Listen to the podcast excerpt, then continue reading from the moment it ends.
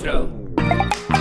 Welkom bij Skip Intro, de seriepodcast van Nederland, waarin we iedere week uitgebreid de belangrijkste, beste en soms ook de allerslechtste nieuwe televisieseries bespreken. Mijn naam is Anke Meijer en vandaag zie ik dubbel. Tegenover me namelijk niet alleen mijn vaste co-host Thijs Schik. Hoi Thijs. Hey Anke. Maar ook mijn vorige co-host, de man met wie ik anderhalf jaar geleden aan dit Skip Intro avontuur ben begonnen, Alex Mazereeuw. Alex! Hallo, hallo. ben je weer. Ik hoop dat ik het nog kan. Ja, ik, ik, ik hoop maar dat ik het niet verleerd ben. Dat is het altijd. Het gevaar natuurlijk met het terugkeren in podcasts. Dat je denkt van, heeft hij het nog in zich? En meestal, we weten het van reboots en dat soort dingen. Gaat niet heel vaak goed. Ik weet niet hoeveel reboots er in ons lijstje staan vandaag. Maar eh, het zullen er niet heel erg veel zijn. dat dus denk ik in dat niet. opzicht, eh, ja, toch, eh, toch een gespannen, gespannen vibe. Je klinkt alsof je het niet verleerd bent, Alex. Je neemt de microfoon gewoon maar. weer over en je gaat gewoon Zeker. ja. Ik heb Fraser Ga op gewoon één, verder waar we gebleven zijn. Ja. Heb je Frasier op één? Ja, Oh, ja, spoiler alert. Dit wordt nog wel. Nee. Ik ben echt, ik ben ontzettend benieuwd wat het gaat worden, deze top 10. We gaan dus vandaag, ik, ik, dat vergeet ik helemaal te zeggen, we gaan vandaag dus een speciale aflevering, daarom is Alex ook even terug. We gaan de beste Ja. series van 2023 bespreken. Eh, omdat de eerste helft van dit jaar Alex natuurlijk de co-host van deze show was. En de tweede helft, Thijs, eh, dachten we, nou ja, dan moeten we het even met z'n drieën doen. Dat is wel zo volledig. Ehm, we hadden het er net voordat we gingen opnemen al over, over. Ik denk dat dit een wild jaar is wat betreft de top 10. Ik denk dat we misschien de top 3 wel redelijk, top 4 redelijk gelijk zijn. Ik denk dat alles wat erna komt Ja, volledig anders kan zijn. het is echt een Wild West. Ja, dat was ik ook toen ik aan het Ja, ik had inderdaad een. Het is even wennen, hè? Ja. Dat, eh, oude, en de nieuwe co-host door elkaar. Maar ga je gang, sorry. Nee, ik wou ja zeggen, het is een soort Wild West. En bij het samenstellen, eh, ik moest ook nog, nog een langere maken voor de krant. En ik dacht van, eh, jeetje, het was wel een jaar. Het, het was een wild jaar. En jij, Alex? Ja, het was ongelooflijk. Ik heb, ik heb deze week voor de Volkskrant ook een lijstje moeten aanleveren. En ik had inderdaad een stuk of zes, zeven titels had ik het hele jaar eigenlijk, of nou, in de loop van het jaar wel klaarstaan. Maar er waren er een paar die er op het laatste moment nog bij kwamen. Waardoor ik weer eh, zo zat van, oh, ik wil die erin, maar waar dan? En het past niet. Dus het was heel erg in die regio eh 6 tot met 10. Daar konden bij mij echt 15 titels in of zo. Dat was Ja. echt gekhuis. En ik heb echt series daar uit moeten laten waarvan ik denk, oh, wat zonde. Maar eh, ik kon niet anders. Ik moest wel. Ik heb er ook echt een beetje buikpijn van. Serieus. Het Ja. klinkt een beetje overdreven, maar ik vond het heel moeilijk om te kiezen dit jaar. Andere jaren zei ik altijd: nee, dit was gewoon op gevoel en ik had er niet zoveel moeite mee. En dan kijk jij mij altijd een beetje boos aan, Alex. Maar dit jaar, ik vond het echt, echt heel moeilijk. Eh, ik ben overigens wel ontzettend benieuwd. ehm, en ik wil eigenlijk even van tevoren checken of een van jullie de meest bekeken Netflix-titel op zijn lijstje heeft staan. Want Netflix heeft natuurlijk afgelopen week een enorme datadump gedaan. Ze hebben voor het eerst ooit eigenlijk echte kijkcijfers gedeeld. Het is nog steeds niet helemaal wat we willen, maar het is, het is een heel end. We weten nu ja, hoeveel kijkuren de, de Netflix-titels hebben gekregen. En, en echt ver, ver, ver bovenaan de lijst van 2023 met eh 812, meer dan 812 miljoen kijkuren. Wat, dat had een andere website voor mij uitgerekend. Meer dan 92.000 jaar is. Zoveel uren is er naar gekeken. Was The Night Agent. Staat hij op een van jullie lijsten? Zeker niet. Nee. Nee, ik heb, maar ik heb er wel met plezier naar gekeken. Dat was al eh, een van mijn favoriete B-series van dit jaar. Echt series Ja. waar ik echt, echt, echt niet bij na hoefde te denken. Daar paste die wel echt perfect in. Maar hij heeft mijn longlist ook niet gehaald, moet ik eerlijk zeggen. Nee. Dat is toch de, de snop in mij was toch te trots om dat toe te laten, denk ik. en bij jou ook? Nee, bij mij ook niet. Maar dat zal, jullie geen, Nee. eh, het zal geen verrassing voor jullie zijn. Maar het was toch van het eerste half jaar nog, hè, deze lijst. Nog niet voor het hele jaar. eh, de Klopt, ja. Oh, het is zo fijn dat je erbij zit, Thijs. Het was weer heel kort op de bocht van mij. Maar ja, klopt. Het was van het eerste, Ja. het eerste half jaar waren dit de cijfers. Maar toch, hij staat er niet op. Nee. Eh, en ik heb hem ook in geen enkele lijst die al verschenen is online en waar dan ook heb ik hem voorbij zien komen. Maar ja, dat maakt soms niet uit. Ehm, ik stel voor dat we gewoon lekker gaan beginnen, want het, eh, het zijn er tien. Eh, tussendoor krijgen we ook nog even een top drie van Hans. Een sci-fi top 3 uiteraard. En een top 3 van Danielle. En die kijkt naar de Aziatische series. Dus we, zijn, eh, we, we vertegenwoordigen alles op dit moment. Ehm, ik ben echt heel benieuwd. Wie wilde beginnen? Zullen- laten we de gast beginnen, Thijs? Ja, gasten eerst. Gasten eerst. Wat nummer een 10. ontzettende eer. Alex, Wat een ontzettende 10. eer. Ja, eh, de nummer 10 was meteen de moeilijkste positie. Ik zei net al, de nummer 6 tot en met 10, daar kwamen echt 15 titels voor in aanmerking. Dus die nummer 10 plek, daar heb ik zo lang mee zitten worstelen. Toch die erin, toch die er niet in. En toen ben ik uiteindelijk toch ehm, heel cliché op gevoel gegaan. En ik denk van oké, welke serie heeft nou het afgelopen jaar dan is me het meest bijgebleven? Waar denk ik ook meteen aan specifieke scènes of dat soort dingen. En dan ben ik toch weer uitgekomen bij eh Fleischman is in Trouble. Het voelt echt als anderhalf jaar geleden dat we die serie hebben gezien. Maar het Ja. was echt dit jaar, Anke. We hebben het er nog over gehad in het begin van dit jaar. En ja, ehm, echt zo'n serie waardoor ik ook een tijdje in New York zou willen gaan wonen. Eh, ik, eh, er zit natuurlijk iemand in deze podcast die dat een tijdje gedaan heeft. Maar echt, Wie? als ik aan die serie denk, eh, ja, ik weet het niet. Was jij het Thijs of Nee, Anke? ik, was, ik, weet- zat weet in de Midwest. Heel anders, heel anders. Ja. Waarover later misschien ook nog meer. Maar ehm, nee, Fleischman is in Trouble.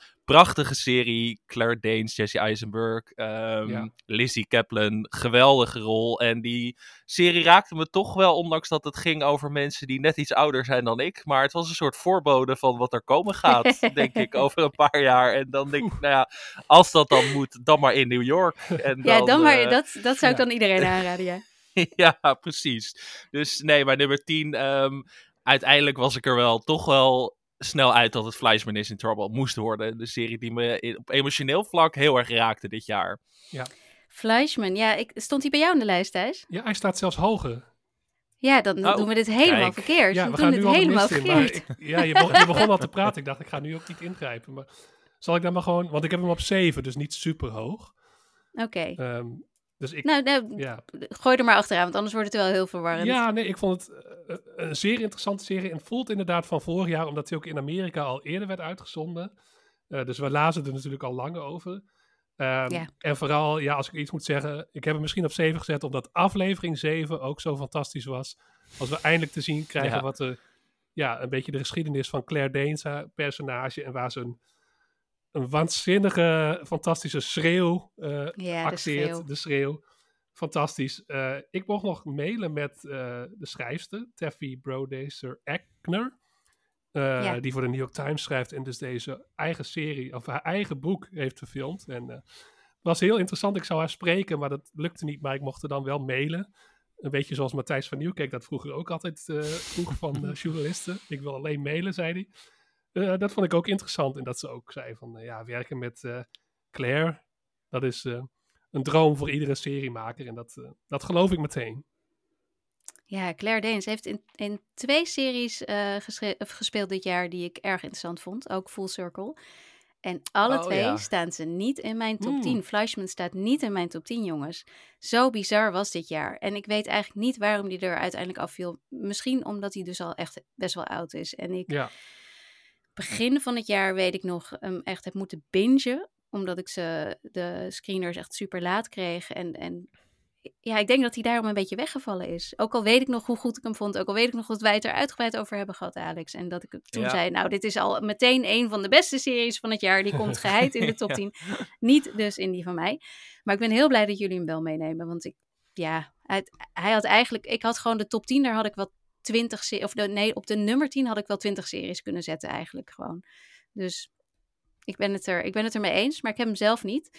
Ehm, doe jij dan je top 10? Of je nummer 10, sorry Thijs. ja, en ik denk, laten we checken of jullie hem ook hebben. Maar ik denk het niet. Ik denk dat jullie hem misschien zelfs helemaal vergeten zijn. De serie Copenhagen Cowboy op 10. Nee, heb ik niet.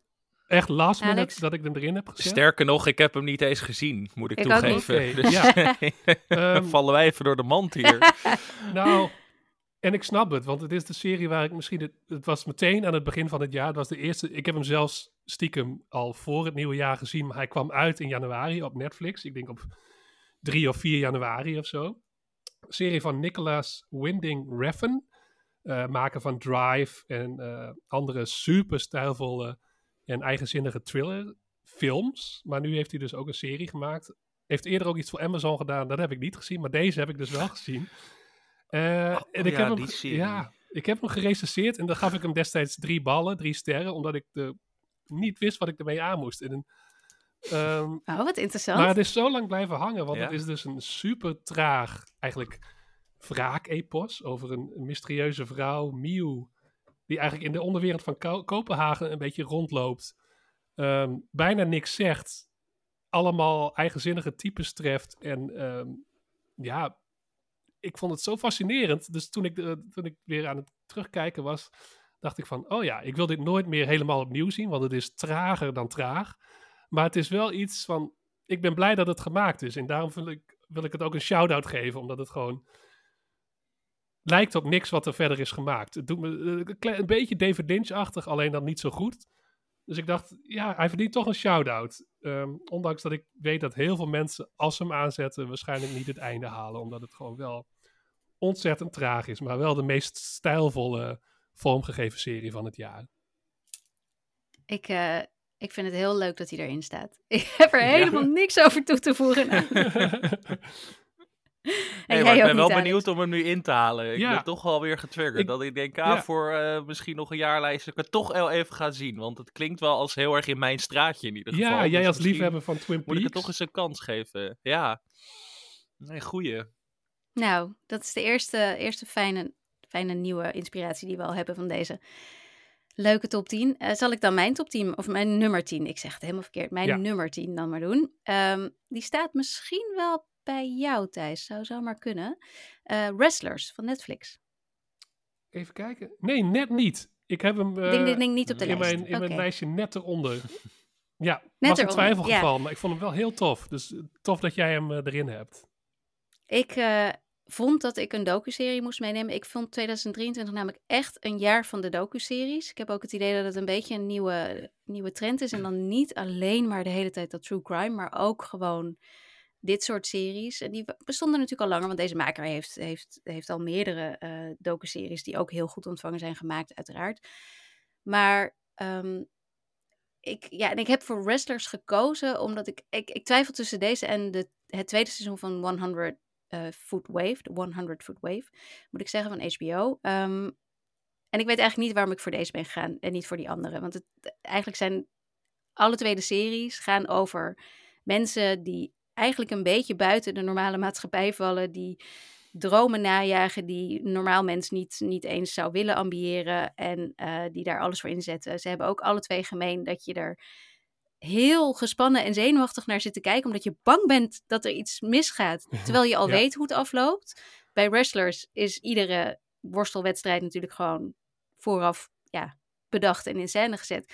Bij 100 Foot Wave is het zo dat je de mensen naar wie je kijkt die aan het, aan het surfen zijn, die heb je al zien spreken over het moment dat ze aan het surfen zijn. Maar toch ben je bang dat ze gaan vallen en doodgaan, zeg maar. Dus het is, ik vind het gewoon heel knap gemaakt, alle twee. En waarom ik dan toch voor wrestlers kies, ehm, is misschien omdat het net een wereld is die ik helemaal niet kende. Jij wel, Thijs. Ja. Ik bedoel, jij was van de, van de worstelwedstrijden Ja, in eh, ja. Amerika. En je broer is ook een, een kenner, een ja, expert. commentator, ja. Dus, maar Precies. maar ik dus- was een weer een beetje de afgelopen tien jaar ongeveer mijn connectie met die wereld eh, kwijt. Dus ik vond het heel leuk om weer eens helemaal de- terug die... Het is zo'n gekke subcultuur die met niks te vergelijken is. En juist omdat het ook over een soort van... Ja, het zijn atleten slash acteurs. Ontzettend uitgesproken personages zijn eigenlijk. Ja. Dus er zitten verhaallijnen in. Of tenminste, dat zijn geen verhaallijnen. Dat is echt. Over een moeder en een dochter. En over mensen met problemen. Dat, God, je hart breekt af en toe. En het is ook eh, mooi om te zien als dan wel dingen goed gaan. Dus eh, ja, ik snap de keuze heel het goed. Zijn, het zijn allemaal personages waar je eigenlijk meteen om geeft. Ja, nou ja, er was bij Wrestlers wel één iemand trouwens die ik niet helemaal te vertrouwen vond. De, de vriend van, eh, Oh. hoe heet ze nou ook alweer? De jonge, Ja, Ehm. eh, was het Hollywood Haley J? Ja, haar vriend. Ja, haar, Haar ja vriend nee, die vond was ik echt- shady. Heel shady. Maar ja, ook dat gevoel kreeg ik erbij. Het heeft gewoon heel veel. dit is een serie die. Al hadden ze er een dramaserie van willen maken, dan nog was het niet zo goed geweest als dat het Nee. nu is. Nee. En dat, eh, dat geldt voor alle twee die docu-series. Ik, ik ben heel sneaky ze er alle twee eigenlijk een beetje in aan het gooien. Maar officieel staat Wrestlers van Netflix eh, bij mij dus op nummer 10. En die staat er niet bij jullie in. Had jij hem wel gezien, Alex? Ik heb, het, ik heb het nog steeds niet gezien. Dus dit is ook voor mij weer een fijne oefening. Dat ik gewoon weer heel veel kan inhalen op basis van jullie lijstjes. Ja. Dit moet ik ook nog zien. Het is. Oh, ja, eigenlijk ben ik blij dat ik het niet gezien heb, want anders was het maken van deze lijst nog moeilijker geweest. Maar het, het klinkt wel als iets, als iets tofs. En goed ook dat je een docu-serie noemt, want eh, ja, ik heb nog gespeeld met de gedachte om Beckham eh, Ja. erin te zetten ergens. Die moet ik Heel nog erg van genoten. Ja. Ja, dat was wel waar ik het meest van genoten heb. Echt een van de plezierigste dingen van dit jaar. Mm. Maar ja, het was zo'n goed jaar dat ik hem er echt met geen mogelijkheid in kreeg. Maar nu heb ik hem in ieder geval nog eventjes Ja. genoemd. Ja. Goed zo, ik ben blij dat jij hem nog even noemt. Want ook die had ik er, maar ik heb hem dus nog niet afgekeken. Dus ik weet niet of die stand houdt. Maar Hm. goed om te horen dat hij dat doet. Fijn. Nou, dat waren de docu-series. Nou, Blijkbaar ik, eh, voor deze aflevering. Nee, ik kom straks nog met Oh. een, eh Oh, een oké. docu-serie Oh, leuk. die Kijk. eh, Oh, ik ben hoog staat zelfs. Maar, eh, Oh, ik ben benieuwd. Mm, Heel spannend. Oh, ik kan hem niet raden meteen. Nou, eh, Thijs, dan mag jij nu de nummer 9, jouw nummer 9 ja, doen. ik gok dat jullie hem niet in de lijst hebben. Daisy Jones and the Six. Prime Video. Amazon Prime Video. Het was vooraf mijn meest, ja, de serie waar ik het meest naar uitkeek. eh, Wij ook, van het volgens jaar. mij. Mhm. Ja. Ehm, en in die zin viel, eh, viel die een beetje tegen. Maar gewoon, ik ben een sucker voor dit soort series. En het is dus een soort... Eigenlijk gaat het over Fleetwood Mac, maar de band heet anders in de serie. Maar het is heel erg gebaseerd op Fleetwood Mac en gebaseerd op een boek. Ehm, en ja, toen ik één keer over mijn eerste teleurstelling heen was, dat het net niet zo goed was als ik had gehoopt. Ik werd er toch heel blij van. En ehm, de soundtrack is heel goed. En ja, ik, ik luister daar nog wel eens naar en ik denk van... God, het is zo'n neer... Ja, net niet topserie. Maar als ik gewoon kijk van waar ik het meest van heb genoten... dan vond ik dit ontzettend leuk gedaan. En eh, ja, er was een soort... ehm, ja, door de corona eh, zijn die acteurs dus ook... hebben ze allemaal instrumenten leren spelen... wat oorspronkelijk niet de bedoeling was. En ja, ik voelde Mhm. gewoon een soort sympathie voor... ondanks dat ze ook gewoon af en toe de rock'n'roll clichés in deze serie zaten. En dat, dat misschien net niet... Ja, het, het eindigt ook een beetje gek. Ja, Maar wat toch, ik er dus ja. heel, wat ik er heel jammer aan vond, was dat die, de, de, de onmogelijke liefde, dat dat zo'n zo'n zo'n groot onderdeel daarvan was. Mm, Eh, ja. Terwijl dat volgens mij in het boek, ik was daar dus een beetje boos over, dat het in het boek niet zo is. Ja. Eh, dat vond ik een beetje te cliché. Maar qua muziek en de hoofdrol van Riley Keough was Ja. natuurlijk ook fantastisch. En ik zei vorige week volgens mij nog tegen jou, Thijs, dat als deze serie op Netflix zou staan, dan was dit een mega hit geweest. Denk het ook, 100% ja. zeker. Echt, de levels van The Night Agent. Nee, dat weet ik niet. Maar Ja. ik, eh, ik denk wel dat hij dan heel, eh, heel veel meer bekeken was. En het is ook absoluut zonde dat hij een beetje is weggevallen. Dus ik ben wel blij dat je hem noemt. En ook wel heel grappig, Thijs, dat wij mochten alle twee eh, meedoen aan de interviews Oh ja, voor deze serie. en toen zonder dat we zaten, dat wij, wisten van elkaar. Ja. toen zaten we samen in dezelfde Zoom-room. Zo van, oh, hoi Thijs. Oké, hoi. Dat was nog voordat we eh, de podcast samen deden. Maar Ja. Eh, leuk, leuk Ja, daar is wel iets in gang gezet natuurlijk Ik bij die, eh, bij die Ja. Zoom-meeting. Ja. Ja. Ja, Ja, we toen gingen sloeg de elkaar vonk over. vragen stellen in plaats van. Maar Alex, wat vond jij er uiteindelijk van? Want we hebben hem wel besproken. We waren alle twee een beetje zo van...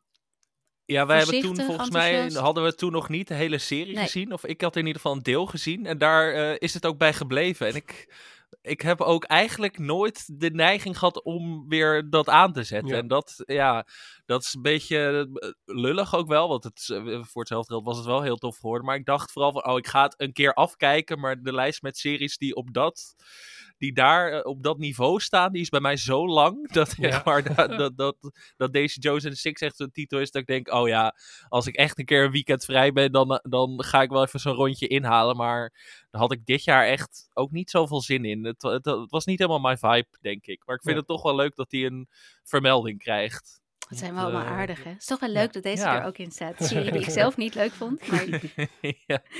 Alex, wat is jouw nummer 9? Ehm, mijn nummer 9. Ja, ik ben benieuwd of hij bij jullie het lijstje heeft gehaald. Eh, Anke, jij was er ook dol enthousiast over. Maar ik heb hem pas eh, twee weken geleden eigenlijk gezien. Ik heb hem heel lang, stond hij dus bij mij op die lijst van... ik moet dit nog inhalen, maar ik kom er gewoon niet aan toe. En dat is Jury Duty. Eh, te zien op Amazon Prime natuurlijk. Staat bij mij hoger in de, lijst. Ja, dat Voordat dacht je ik weer al. verder gaat, Alex. Ja, nee. Bij jou, Thijs? Ik had hem niet. Nee, nee. ik, hebt hem niet, Ik nee. heb hem niet gezien. Zo Nee, simpel is eh, het. Bij mij staat hij hoger. Dus eh, daar komen we zo op terug. Eh, Ja. Dan doe ik met nummer 9. En die staat denk ik niet in jullie lijst. Ik weet niet eens of jij hem al gezien hebt, Thijs. En ik denk jij ook niet, Alex. Maar dat is eh, de serie Fellow Travelers. Oh Nee, ja. nee, ik heb ah, die wilde ik heel graag zien, maar ik heb er nog steeds geen minuut van gezien. Nee, Nou, same. dan is dit dus weer zo'n serie die op jouw lijst mag, Alex. En dan wel op de lijst, dit moet je kijken. Mhm. Ehm, ik vond dit eh, n- niet de, de meest perfecte serie van het jaar. Bij lange na niet. Er waren heel veel dingetjes waarvan ik dacht, dit had anders of beter gekund. Maar ik vond dit het allermooiste liefdesverhaal van het jaar. Ik vond Hmm. het zo meeslepend en hartverscheurend en dramatisch en romantisch en sexy en alles. Eh, ik vond het echt heel prachtig. Het, het- wat kan ik erover zeggen, behalve dat eigenlijk? Dat het gewoon, ik vond ook namelijk het aantal liefdesverhalen, dramatische liefdesverhalen, want er waren wel best een aantal hele leuke romcoms afgelopen jaar, maar dramatische liefdesverhalen waren er bijna niet. Het was meer Fleischman is in trouble. De liefde is kapot, Ja. zeg Ja. maar. Ja, Toch? ja, weinig hoopvol inderdaad. eh, of, eh, Nu is dit ook niet hoopvol hoor, daar niet van. Maar het is wel echt nee. puur liefde. Het gaat natuurlijk over twee mannen. Het begint in de jaren 50 en het eindigt in de jaren 80. In de jaren 50 mogen ze niet samen zijn, eh, omdat het gewoon echt hun baan en hun alles, hun leven kan, kan kosten, min of meer. En in de jaren 80, wanneer ze elkaar eigenlijk weer vinden, ehm, ja, is, is een van de twee ziek en ehm, ja, gaat hij overlijden aan de gevolgen van aids. Dus, dus om nou te zeggen dat het een heel warm, mooi liefdesverhaal is waarin het allemaal goed komt, nee. Maar het is wel eentje waar het puur om die liefde gaat. Waarin je dat, eh, ehm, ja, dat is de drijfveer van dit verhaal. En er gebeurt politiek heel veel omheen, wat ik ook ontzettend interessant vind. Want ik ben een zakker voor, voor historische ehm, tv eigenlijk. Maar Mhm. ik vond vooral het liefdesverhaal en de hoofdrol van Matt Bomer ehm, geweldig. Echt, hij is zo goed met gleufhoed, dus als Don Draper, maar ook eh, in de jaren tachtig met een veel te groot maatpak vond ik hem, eh, vond ik hem fantastisch overtuigend. Dus dat is, ik vond het, ja, het mooiste liefdesverhaal van het jaar. Dus die staat bij mij op eh, nummer 9. Sky Showtime. Allemaal kijken. De nummer Nou, mooi. 8. Wie wil hem? Wie wil hem? Eenmaal allemaal. ik, ik noem hem omdat ik denk dat misschien in elk geval Alex hem ook heeft, maar ik weet het niet zeker. Eh, ik heb de Nederlandse serie Santos op 8 gezet. Heeft het bij mij net, net, net niet gehaald. Ik wilde heel graag een Nederlandse serie in de lijst zetten, maar het, het, het paste niet. Omdat er ineens nog twee titels bij kwamen aan het eind van het jaar die ik zo goed vond, die ik er weer in moest fietsen. En toen heeft Santos het net niet gered. Ik Ah. denk dat hij op plek 12 zou staan of zo. Ja. Maar wel echt het benoemen waard. En echt dat je ook niet eens ervan uitgaat dat hij bij mij zou kunnen staan, Thijs. Ja, nee, is dit nou? Hoezo? Wat heb ik voor een reputatie met Nederlandse series? Terwijl ik wel weet dat je het goed vond, maar inderdaad, Ja, of het dan de, Nederlandse... De, de, de Nee, ik heb hem gewoon nog niet af kunnen eh, kijken. nee, ik heb hem nog niet af kunnen kijken. Dus dat, Nee. dat, daar vallen ook gewoon een aantal series om af. Ja. Om die hele stomme reden. Precies. Maar ik ben blij dat hij erin staat. Ja. ook al. Santos, ik vertel. ook, heel blij. Ja, Ja, en we hebben het uitgebreid in de, de podcast nu natuurlijk erover gehad. Zelfs ook de regisseur eh, eh, Giancarlo te gast gehad. En eh, Ja, fris, authentiek, rauw eh, Rotterdam. Zoals je Rotterdam nog niet eerder eh, in een serie hebt gezien. Ehm, en ik, eh, ja, ik had het er ook over dat ik eh, mijn hoop uitsprak dat het goed ontvangen zou worden. Volgens mij is het door critici goed ontvangen. Is het op een moeilijke plek op NPO 3 gezet, waar de doelgroep Ja. niet zit. Want officieel is dat een jongere zender, maar de- daar zijn de kijkers ook 50 plus. En die trekken dat volgens mij niet zo goed. Dus ik hoop dat die online op NPO Plus slash start goed bekeken is. Want dit is een serie die, eh, ja, je wil dat er meer, dat de makers meer van dit soort dingen kunnen blijven maken. Dus dat hoop ik vooral. Dat is mijn wens. Daarom noem ik hem ook nog even van NPO. Meer van Santos en misschien, eh, nou niet minder Flikker Maastricht, maar ja, ja het kan ook anders dan Flikker Maastricht. Zeg maar. Ja, er zijn meer steden en die steden kunnen ook op een andere manier belicht worden Precies. dan Maastricht in Flikker Maastricht. Ja, Ja, ja. Nee, helemaal eens. Echt een geweldige serie. Santos dus bij jou op nummer 8, Thijs. Yes. Wat staat er bij jou op nummer 8, Alex? Ik ben heel benieuwd of hij jouw lijstje gehaald heeft, Anke. Ik eh, hoorde dat Thijs deze serie nog niet gezien had. eh, tot, tot, tot mijn grote schok. Maar mijn nummer 8 is de. Ik denk de laatste nieuwe serie van dit jaar. Eh, het is Slow Horses. Het derde Oh, seizoen van Slow hoger. Horses. Die ja, staat die staat bij jou bij veel hoger. Dat Ja. dacht ik al. Nee. Dan eh, hou ik die ook nog eventjes vast. Ik hou lekker alles vast eh ik, ben nog niet, vooralsnog. ik ben nog niet op het paard gestapt. Nee.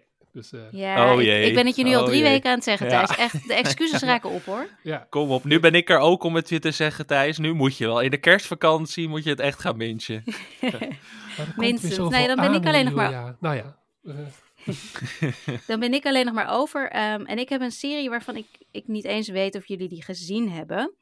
Eh, het is een Zweedse serie. Jongens, een Zweedse Zo. serie. En niet die die op Netflix stond die ik een Deense serie noemde. Huh. Nee, een echte Dat Zweedse hadden we serie. eruit geknipt, toch? Of, Oh ja, dat klopt, ja. Nee, ik, noem het nog steeds, ik noemde het nog steeds eh, fout in de aflevering van een paar weken geleden.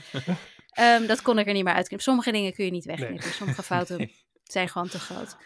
Eh, ik heb het, mijn nummer 8. ik heb het nu over de serie Blackwater.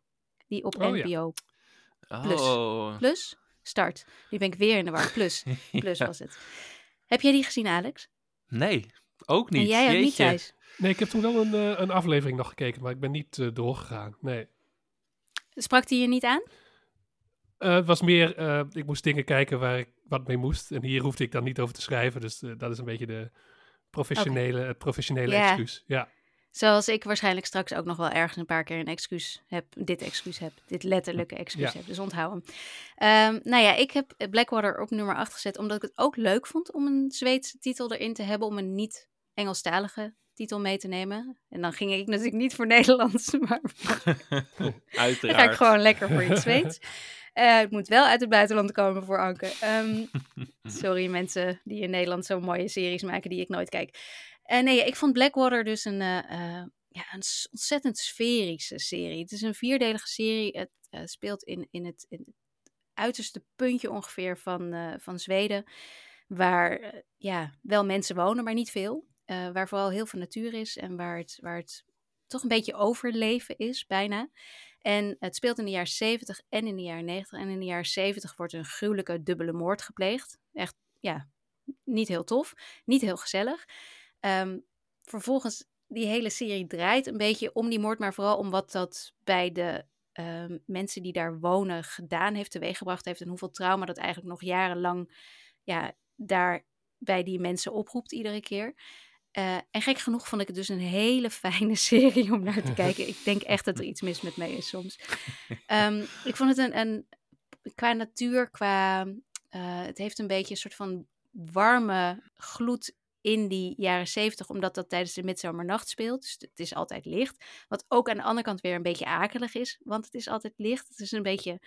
Ja, ik, ik, ik weet niet. Het, het duwde gewoon heel veel knopjes bij mij in. Ik vond de soundtrack heel prettig, die mij gek genoeg een beetje deed denken aan de Last of Us soundtrack. Mm. Dus niet eh, de hits die gebruikt werden, maar de, hoe noem je dat? De muziek, de score die ze, die ze hadden. Ik vond hem heel prettig. Ik vond ehm, de natuur mooi. Ja, ik weet niet. En ik vond het verhaal zelf niet eens zo.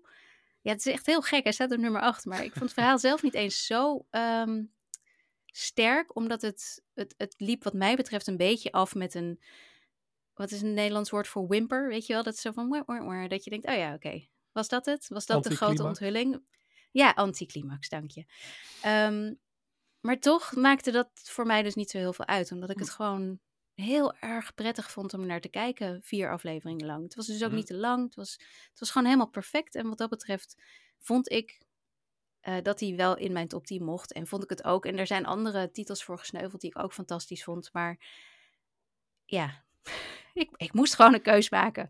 Ja, Dus ja, dit is wel, eh, dit is toch wel weer thuiskomen in dat opzicht. Dat ik zit eh, lekker mee te luisteren naar jullie. Maar ik heb alweer vier, vijf series die ik nu moet gaan inhalen. Dus het is toch ook weer, het worden weer zware weken als het zo doorgaat. Maar wel leuk. eh, maar je hebt geen is deadlines in ieder dit geval keer. gevarieerd. Nee, nee, dat vooralsnog niet in ieder geval. ja, nee, dat is dus een verrassende. We, we zitten, dat dacht ik al, we zitten echt redelijk ver uit elkaar in deze bovenste regio. En dat is ook wel leuk. weer heel erg leuk. Ja.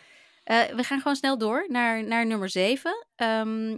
ik zeg dat ik ga beginnen, want het is namelijk een titel die ehm, Alex ook al noemde. Jij was het, Alex. Namelijk eh, Jury Duty. Die staat Ja. bij mij op 7. Wil jij het?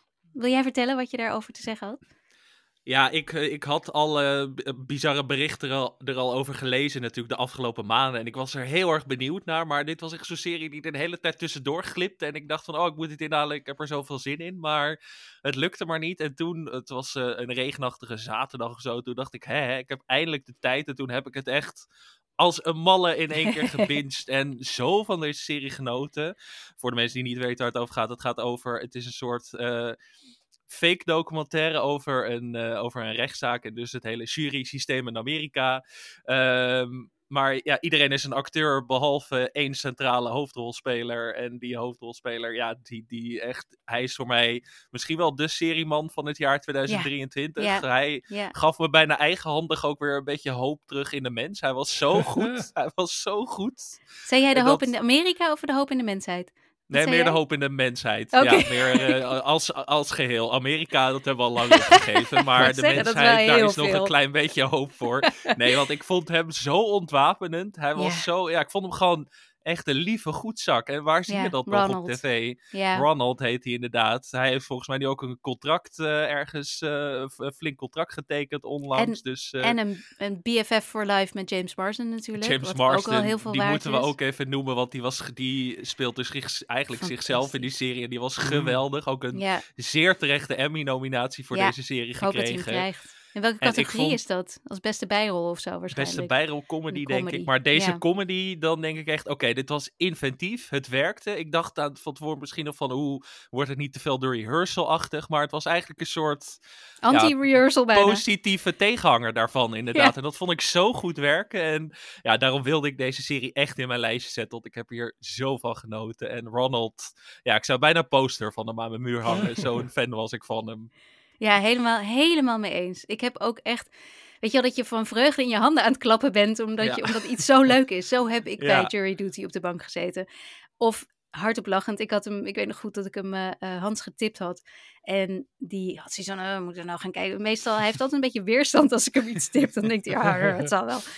Um, en dan vaak als hij dan gaat kijken, dan, uh, nou, dan valt het een goede aarde. En ook, ook in dit geval hoorde ik hem echt hardop giebelen in de keuken terwijl hij aan het kijken was. En dat ik zei, wat ben je aan het kijken? Zei die jury hij, het is zo leuk. Ik vond het ook echt, echt fantastisch. En het had zo makkelijk fout kunnen gaan, dat ik het ja. bewonderenswaardig vind. En daarom ook vind dat hij dus bij mij op nummer 7 moest. En hij had eigenlijk bijna nog hoger gekund, maar concurrentie is gewoon absurd dit jaar. Maar... Ja, en het is de enige serie die hier op Prime is uitgekomen die ik in mijn lijstje heb staan. Want ik zat er toch over, jullie hadden het er volgens mij in een vorige aflevering ook over, dat Prime een beetje een raar seriejaar had. Ja. Nou, je hebt dan Daisy Jones en de Six heeft gelukkig een vermelding gekregen. Maar Prime had toch wel een paar titels die ik wel echt interessant vond hoor. Uh, I'm a Virgo heeft het bijvoorbeeld net niet oh, gehaald. Die serie van uh, Boots Riley. Dat is dus mijn excuus dat ik niet had afgekeken, ja. Ja, precies. En ook Swarm, die serie waar Donald Glover aan mee heeft gewerkt, vond ik ook interessant. Ja, Hele... interessant, maar interessante Nee, het werkte net niet helemaal, maar ik vond hem toch wel... Ik heb er even mee gespeeld. Ik denk, ah, ik vond het als, als als experiment of als, als vorm vond ik het toch wel verrassend. Maar het kwam net niet helemaal lekker samen. Maar ik wilde hem toch wel even noemen nog. Als hmm. een soort van curieuze verschijning dit jaar. En op Amazon ook uh, op Prime Video Dead Ringers. Ja, met Rachel Weisz vond ik ook fantastisch. Uh, die heeft het ook net niet gehaald. Maar er waren dus wel wat dingen op Prime Video die echt wel de moeite waard waren. En die uiteindelijk mijn lijstje net niet gehaald hebben. Maar dat, uh, het is niet alleen maar crap wat erop stond in ieder nee, geval. En, en ik ben niet stiekem voor Amazon gaan werken. Dat wil ik ook even zeggen in de afgelopen maanden. Ik ben geen uh, eh, PR-man geworden, maar toch, uh, toch al een paar interessante titels die daarop staan. En dan te bedenken dat Jury Duty natuurlijk eigenlijk een freebie original is, wat wij hier niet hebben, maar dat we gewoon mazzel hadden dat, het, dat Jury Duty hier verscheen, wat ook nog vreselijk verwarrend was. Want toen stuurde het, het Twitter-account van Prime Video Nederland, die stuurde uit van uh, Jury Duty komt naar Nederland. En toen ging ik checken, het was het nee hoor, die komt hier toch niet uit. En toen opeens stond hij er wel op en toen werd hij weer weggehaald en toen stond ja. hij er toch weer op. Maar ja, het is nog steeds oh, wel... chaos. Ja, maar nog steeds wel echt een parel. Een, een, een van de leukste dingen. Je had hem nog niet gezien, Thijs? Nee, hij staat op de lijst voor uh, de kerstvakantie. Maar, uh, Kijk. Oh, veel plezier. Heerlijk. Dat wordt leuk. Ik vind je jaloers. Oh, nou, dan laten we er niet te veel over zeggen dan. Nog verder. Um, nou, dat was mijn nummer 7. Maar je hebt ook nog een eigen nummer 7, Alex. Ja, en ik weet vrij zeker, of ik denk vrij zeker te weten dat jullie deze absoluut niet in je lijst hebben. Ik weet ook niet of jullie hem gezien hebben, maar dit is een van mijn lievelingsseries die dit jaar terugkeerde voor een derde seizoen. En het is een beetje een, uh, een nichehoekje van HBO in dit geval. Het wordt wel goed bekeken in Amerika altijd, maar het is toch zo'n serie die er vooral in Nederland een beetje tussendoor glipt. Uh, het is The Righteous Gemstones van Danny McBride. Um, de serie waar ik dit jaar het hardst om gelachen heb. Uh, los van alle, wat andere series die hoog in de lijst staan. Maar als comedy, als een soort actiecomedy over religieus Amerika werkt dit zo goed. En ja, er zitten zoveel hilarische dingen in. Vooral, ja, ik blijf hem noemen, Walton Goggins, die Uncle Baby Billy speelt. En Mhm. Ja. die in eh, deze serie, deze serie gaat dus over een familie van, eh, dan ga- moet ik dit weer zeggen, dit heb ik vaker fout gedaan. Tele, tele, nee, ik kan het weer niet. Eh, ja. Televangelicals, denk ik. Ja, tele, ja precies. Ja, dat ga ik echt. TV-priesters is inderdaad nog een de goede. Dat is ook een goede. Met van die megakerken, maar het is Ja. heel erg. ehm, het laat heel goed zien ook de hypocrisie van dat soort groepen. En ook van het rechtsere conservatieve Amerika. En dat doet deze serie zo ontzettend goed dat je bijna zou zeggen: wil je Amerika begrijpen, moet je misschien naar The Righteous Gemstones kijken. Ja. En dan kun je er ook nog heel erg om lachen. Ehm, er zit een grap in het derde seizoen over een soort bij, bijbelspelshow op tv die dan zou moeten worden uitgezonden. Oh, ja, ja. Eh, Uncle Baby Billy Bible Bunkers heet het volgens mij. Eh, ja, dat, was, dat is allemaal zo grappig. Maar het is zo'n inventieve serie. En ik blijf hem gewoon noemen. Mocht er Ja. nog iemand zijn die denkt... hé, hey, laat ik het eens gaan, ontde moeten gaan ontdekken. Want het is echt... Ja, ik, ik, ik heb hier zo om gelachen. Elke aflevering ook een paar keer bijna huilend van het lach op de bank gezeten. Dus ik vond dat deze echt in mijn lijst moet. En eh, het past heel goed in het Succession straatje ook wel. Want het heeft ook een verhaallijntje Ja. met wie gaat eh, de vader uiteindelijk opvolgen. Dus in dat opzicht, Ja. eh, als je fan was van Succession, kun je dit ook een keer een kans geven.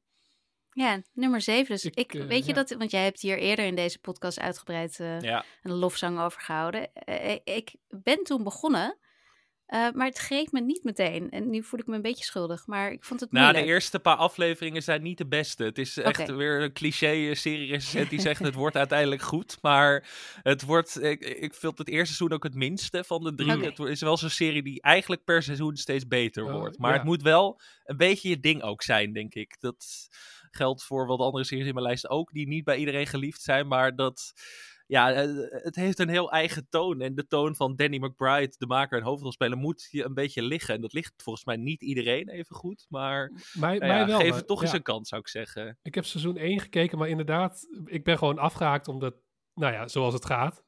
Maar ik vond het wel, Mhm. ja, eigenlijk is het helemaal in mijn straatje, maar is het zo'n serie die dan...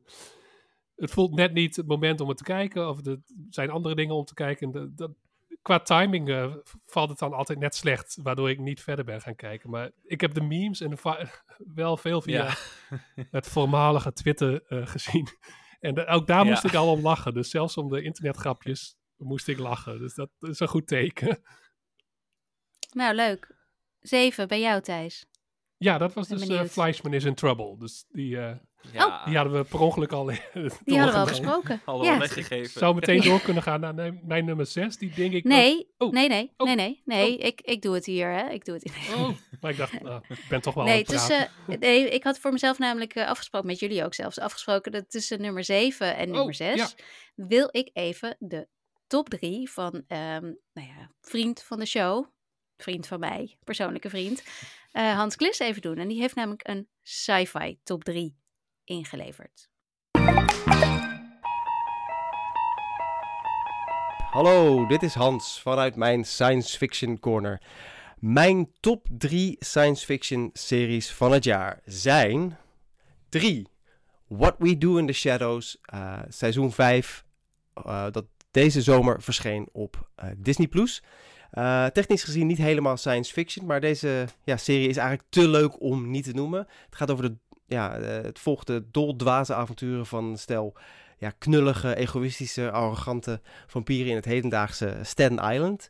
Eh, ja, dus het volkse afvoerpotje van New York. Ehm, en ja, dit seizoen, het vijfde seizoen, ja, dan doen ze een soort parodie op True Blood. En eh, experimenteren ze ook een keer met eh, het maken van nieuw leven.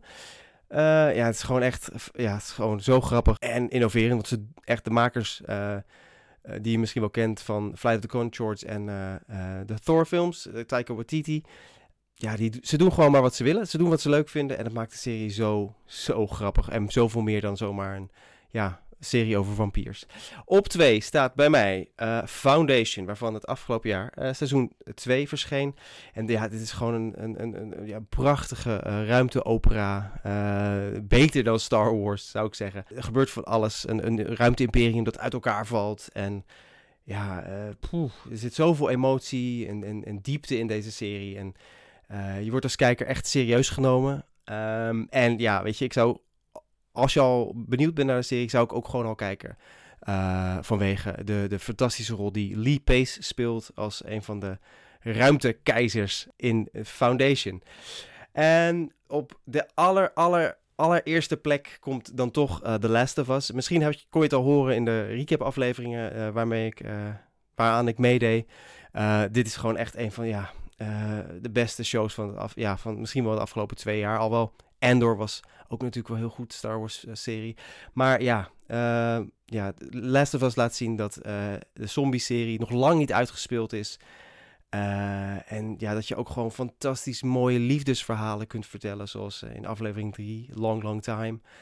Uh, en dat ja, zombie-series niet altijd duister, bloedig uh, hoeven te zijn, maar ook gewoon ja, heel mooi, mooi gemaakt, met goed acteerwerk. en ja, ook heel intiem kunnen zijn. Nou, dat was mijn top 3. laat vooral weten of je het ermee eens bent of niet. Hans out.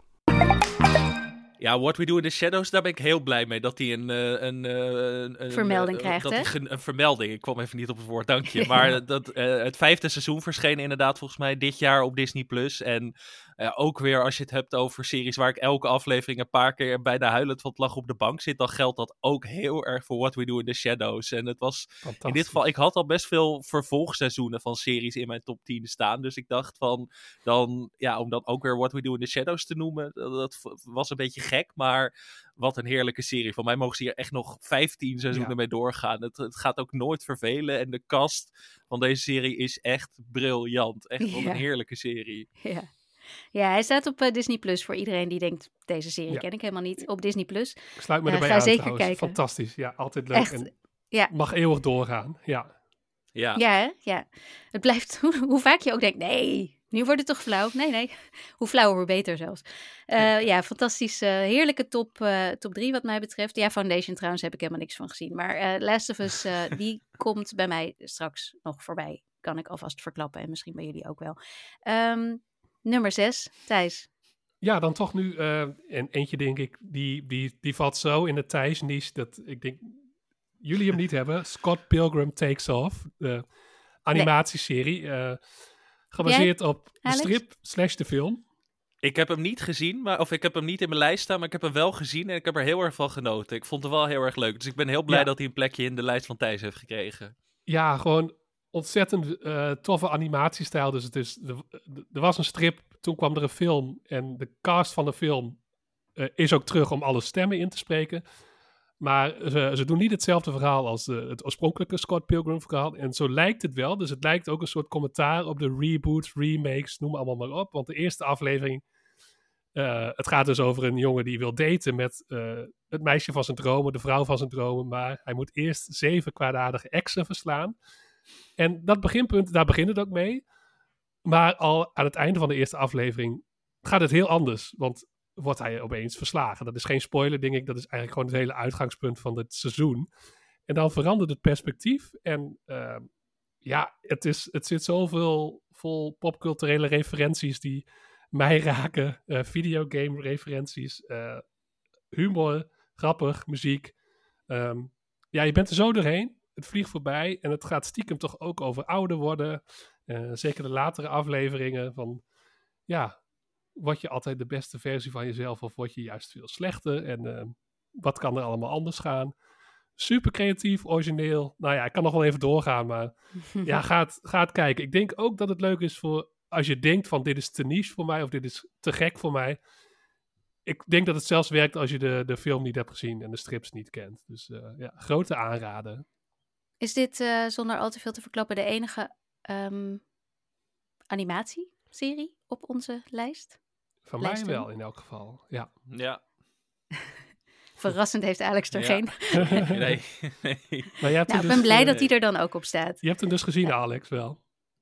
Ja, ik vond hem echt, ik vond hem wel echt heerlijk. En eh, ook, eh, nou, ook weer het bewijs dat Netflix stiekem toch best wel een goed jaar had ook met Ja. series. Dat Ja. eh, moet toch ook gezegd worden. Ja, dat hadden wij vorige week ook al eh, geconcludeerd. Dat we eigenlijk Ja. de, de streamer die dit jaar ehm, positief opviel dat dat Netflix was. Ja. Nou, eigenlijk is dat ook een perfect bruggetje naar mijn nummer 6. Ik wil niet eh, de rol van host Doe maar. uithangen, Nee, ja, die maar ik grijp heel even mijn kans. Ja. doe Bruggetjes zijn jouw ding. Jij bent de bruggetjesman, dus maak hem maar. Want bij nummer 6 is een Netflix-serie. ehm, en dat zal ook niet geheel verrassend zijn in mijn geval. Dat is namelijk Beef, de serie die Ja. eh, ook al in mijn eh, halfjaarlijstje zat. En toen volgens mij op drie stond. Maar er zijn nog flink wat series tussendoor gekomen, waardoor die een klein beetje gezakt is. Maar ja, ik vond Heb dit toch wel een Ik van heb de ja. beste series van het En ik Oh, heb jij hem hoger, ja. Hoger. Nou, dan moet, dan moet je even wachten. Ik stop met meteen een met de praten. series. Ja, ik kap je gewoon af, want ik zag al Dit waar is dit wel heen een ging. teaser, hè? De beste series van het jaar, bam, stop. Ja, Ja, dat ja. is- Eh, dan ben ik nog over. Mijn nummer 6. Ik ben benieuwd of die er bij jullie nog in staat. Misschien ook niet. Is eh, Mrs. Davis. Ja. Oh ja, Ja. deze heb ik er dus net uitgehaald. Eh, En jij, Thijs? Ik heb hem op het laatste moment nog wat hoger gezet. eh, op Oh. nummer 4. dus we komen er straks Oké, op nee, dat moest je nog niet Sorry, zeggen, maar oké. maar buiten de top 3. Oké, nee, dan, eh, eh, dan, dan komt die zo. Ja. Nou, wat leuk. Wat fijn. Oké, nummer 5. Zal ik dan gewoon een nummer 5 doen? Want ik heb Doe even dat. niks meer kunnen zeggen, namelijk. Ik begin, ik begin een beetje onwennig te worden hier. Ja. Eh, mijn nummer 5, ik zei het net al. Ehm, bij Hans staat hij op nummer 1, bij mij staat hij op 5. The Last of Us. Heeft een van jullie die? Net buiten de top 10. Bij mij ook. En daar schrok ik eigenlijk wel van. Maar ik Ja. kon er gewoon geen plek voor vinden. En ik zat, wat ik aan het begin zei over Fleischman is in Trouble, dat ik heel erg keek van wat heeft me nou het meest geraakt en wat is me het meest bijgebleven. En bij The Last of Us dacht ik eigenlijk alleen maar aan die aflevering met Nick Offerman en Murray. Bartlett, die derde aflevering. En de rest van de serie is bij mij toch een beetje zo, wel, was heel goed, maar het heeft niet die overweldigende impact gehad in vergelijking met de andere series in mijn top 10. En daarom is hij denk ik net buiten mijn 10 titels gevallen. Maar wel met moeite moet ik zeggen hoor. Wel, het deed wel een beetje pijn ook wel. Al, al was het maar om die derde aflevering. Oké. Nou, ik, ik, ik snap al wat je bedoelt. Ik heb trouwens eh, in mijn top 3 staan een paar series die in een volgorde staan. die niet helemaal overeenkomen met. Ehm, overeenkomen met, hoe, met de afleveringen die ze hadden. Dus ik heb daar, daar zitten dan weer afleveringen in die wat mij betreft beter zijn dan alles wat er in de nummer 1 zijn gekomen, zeg maar. Om het maar even lekker Mhm. cryptisch te houden. Dus wat, wat afleveringen betreft zouden we een hele eigen podcast kunnen maken Ja. eh, nog. Ja. Gaan we niet doen, want daar hebben we geen tijd voor, maar dat zou zomaar kunnen. Ehm, wat ik, eh, ehm, wat, waarom deze The Last of Us dus wel bij mij op nummer 5 ook nog best wel hoog staat, is denk ik iets waar we het ook vorige week over hadden, omdat dit een serie was die, net als Succession overigens hoor, maar die we echt samen hebben gekeken. Die hebben jij en ik gerecapt, Alex. Ja. Ehm, die, dat- dit was echt, echt een, een, een event voor mij. Een, een televisie-event van het jaar. Eh, de eerste meteen ook. En eh, eentje die ik ook echt niet verwacht had. En ik denk dat ik hem daarom ook niet zo makkelijk meer vergeet. Natuurlijk vond ik de aflevering nummer drie super fantastisch, prachtig mooi. Maar toch, als ik aan de serie denk, denk ik niet meteen daaraan. Ik denk wel echt aan, aan Pedro Pascal. Ik denk aan die vreselijke fungusmonsters. Eh, ik denk aan eh, eh, Bella Ramsey. Ik vond het gewoon. Ik, er waren een aantal afleveringen die ik echt schokkend vond. Waarbij ik gewoon niet meer wist wat ik met, met Joel heette die toch? Van Pedro Pascal. Ja. ja. Ja. Wat ik van hem moest voelen, hoe ik, hoe ik, hoe ik erin moest staan. Ik vond het een hele indrukwekkende serie. Die, dus, die me echt wel heeft geraakt. En, en ook daarbij gewoon lekker actie. Lekker iedere week met z'n allen kijken. Dat wat House of the Dragon bij mij niet kon doen het jaar ervoor, kon deze serie wel. En daarom vond ik dat hij wel echt eh, eh, ook wel hoog mocht eigenlijk. Ik, vond het Ja, ik ben blij dat hij jouw serie. lijst wel heeft gehaald. Dat is wel, ik was even bang dat hij er bij ons allemaal dan op 11 of 12 misschien zou staan. Maar dat is gelukkig niet Nee. gebeurd. Nee, het had ook zomaar gekund. Ik, ik heb ook een beetje het gevoel dat het, dat het allemaal random is tot nummer vier. Dat het alle kanten op had gekund. En dat ze er inderdaad net zo makkelijk uit hadden kunnen vallen. En net zo makkelijk hoger of lager hadden kunnen staan. Maar ik, ja, ik vond dit wel echt... eh, ik heb ook echt zin in het volgende seizoen. En baal een beetje dat het waarschijnlijk nog wel een hele tijd duurt voordat het terugkomt. Ja. En dat is ook misschien waarom die erbij staat. Ja, ik vond het een lekker avontuur. Lekker iedere week kijken met z'n allen. Dus vandaar dat hij op nummer 5 staat. En eh, ik, ik hoorde trouwens dat de, de wijn die in aflevering 3 zit, misschien hebben jullie dit eerder besproken, dat die gewoon te koop is en helemaal niet zo duur is. Dus dat, dat is best een Oh. leuk kerstcadeau als je die uh, Beaujolais hey, wil dat geven aan ik iemand. ook even. Ja. Volgens Ja, mij is dat oh, dat maar is wel echt 30 of 40 Voor je euro. serieliefhebber? Ja, Ja. ja. voor de Het serie is dat wij geen kerstpakketten doen. Maar anders dan... eh, Dat, ehm, dat hoorde ik van een vriendin, dus ik heb het niet gefactcheckt. Oh jee, de- ik heb het nog net niet gelezen op Facebook. Maar, maar hij schijnt dus helemaal niet zo duur te zijn, en, maar wel heel lekker. Dus ja, dat detail. weten we. ja, We hebben gezien Ja. hoe erop gereageerd ja werd. precies. Oh, ik ben wel benieuwd nu eigenlijk. Misschien ga ik hem gewoon voor mezelf kopen. ja, We, we, zoek het maar even op straks, Thijs. Dan doen we een eh, linkje in de show Ja. notes naar deze heerlijke wijn. Eh, nou, dat was mijn nummer vijf. Thijs, wat is jouw nummer vijf? Eh, nu komt mijn eh docu-serie, eh, Telemarketers van Ah, HBO. ja, ja, ja. Oh ja. ja, ja Och, dat ja. was eh, Leuk. zo'n leuke verrassing, want vooraf wist ik helemaal niks ervan. Ik zag de titel wel eens eh, op de release-schema staan, maar ik dacht, ja, het zal wel. Maar ja, ontzettend spannend. Gewoon twee, ja, het, het, het begint als een soort freakshow en dat vond ik de leuke aan. Dat, je hebt soms van die docu-series, dat gaat over hele gekke mensen die ja, buiten de maatschappij staan. Een beetje zoals in Wrestlers ook. En hier Mhm. natuurlijk ook over mensen die op een callcenter werken, zo ergens rond ja, begin jaren nul. En op een callcenter waar het gewoon gruwelijk uit de hand loopt. En er wordt drugs gedaan, er wordt van alles gedaan. Maar dan zijn er twee mannen die besluiten van, ja, wat dit mark telemarketingbedrijf doet, dit klopt niet. En wij willen een soort onderzoeksjournalisten worden. En dan heb je natuurlijk vooral de fantastische, zeg ik het goed, Patrick J. Pappas. Die als een soort Michael Moore, maar dan met een drugsprobleem, ehm, probeert een industrie ehm, ten onder te brengen. Ja. Of eh taken them to account, zoiets wil hij doen. En dat gaat natuurlijk, laten we zeggen, met vallen en opstaan. En ik heb er ontzettend van genoten, ook omdat het zo'n verrassing was. Dus geen hype vooraf. En eh, ja, bijzonder, bijzonder verhaal. En volgens mij waren jullie ook wel, wel fan van deze, deze serie. Zeker.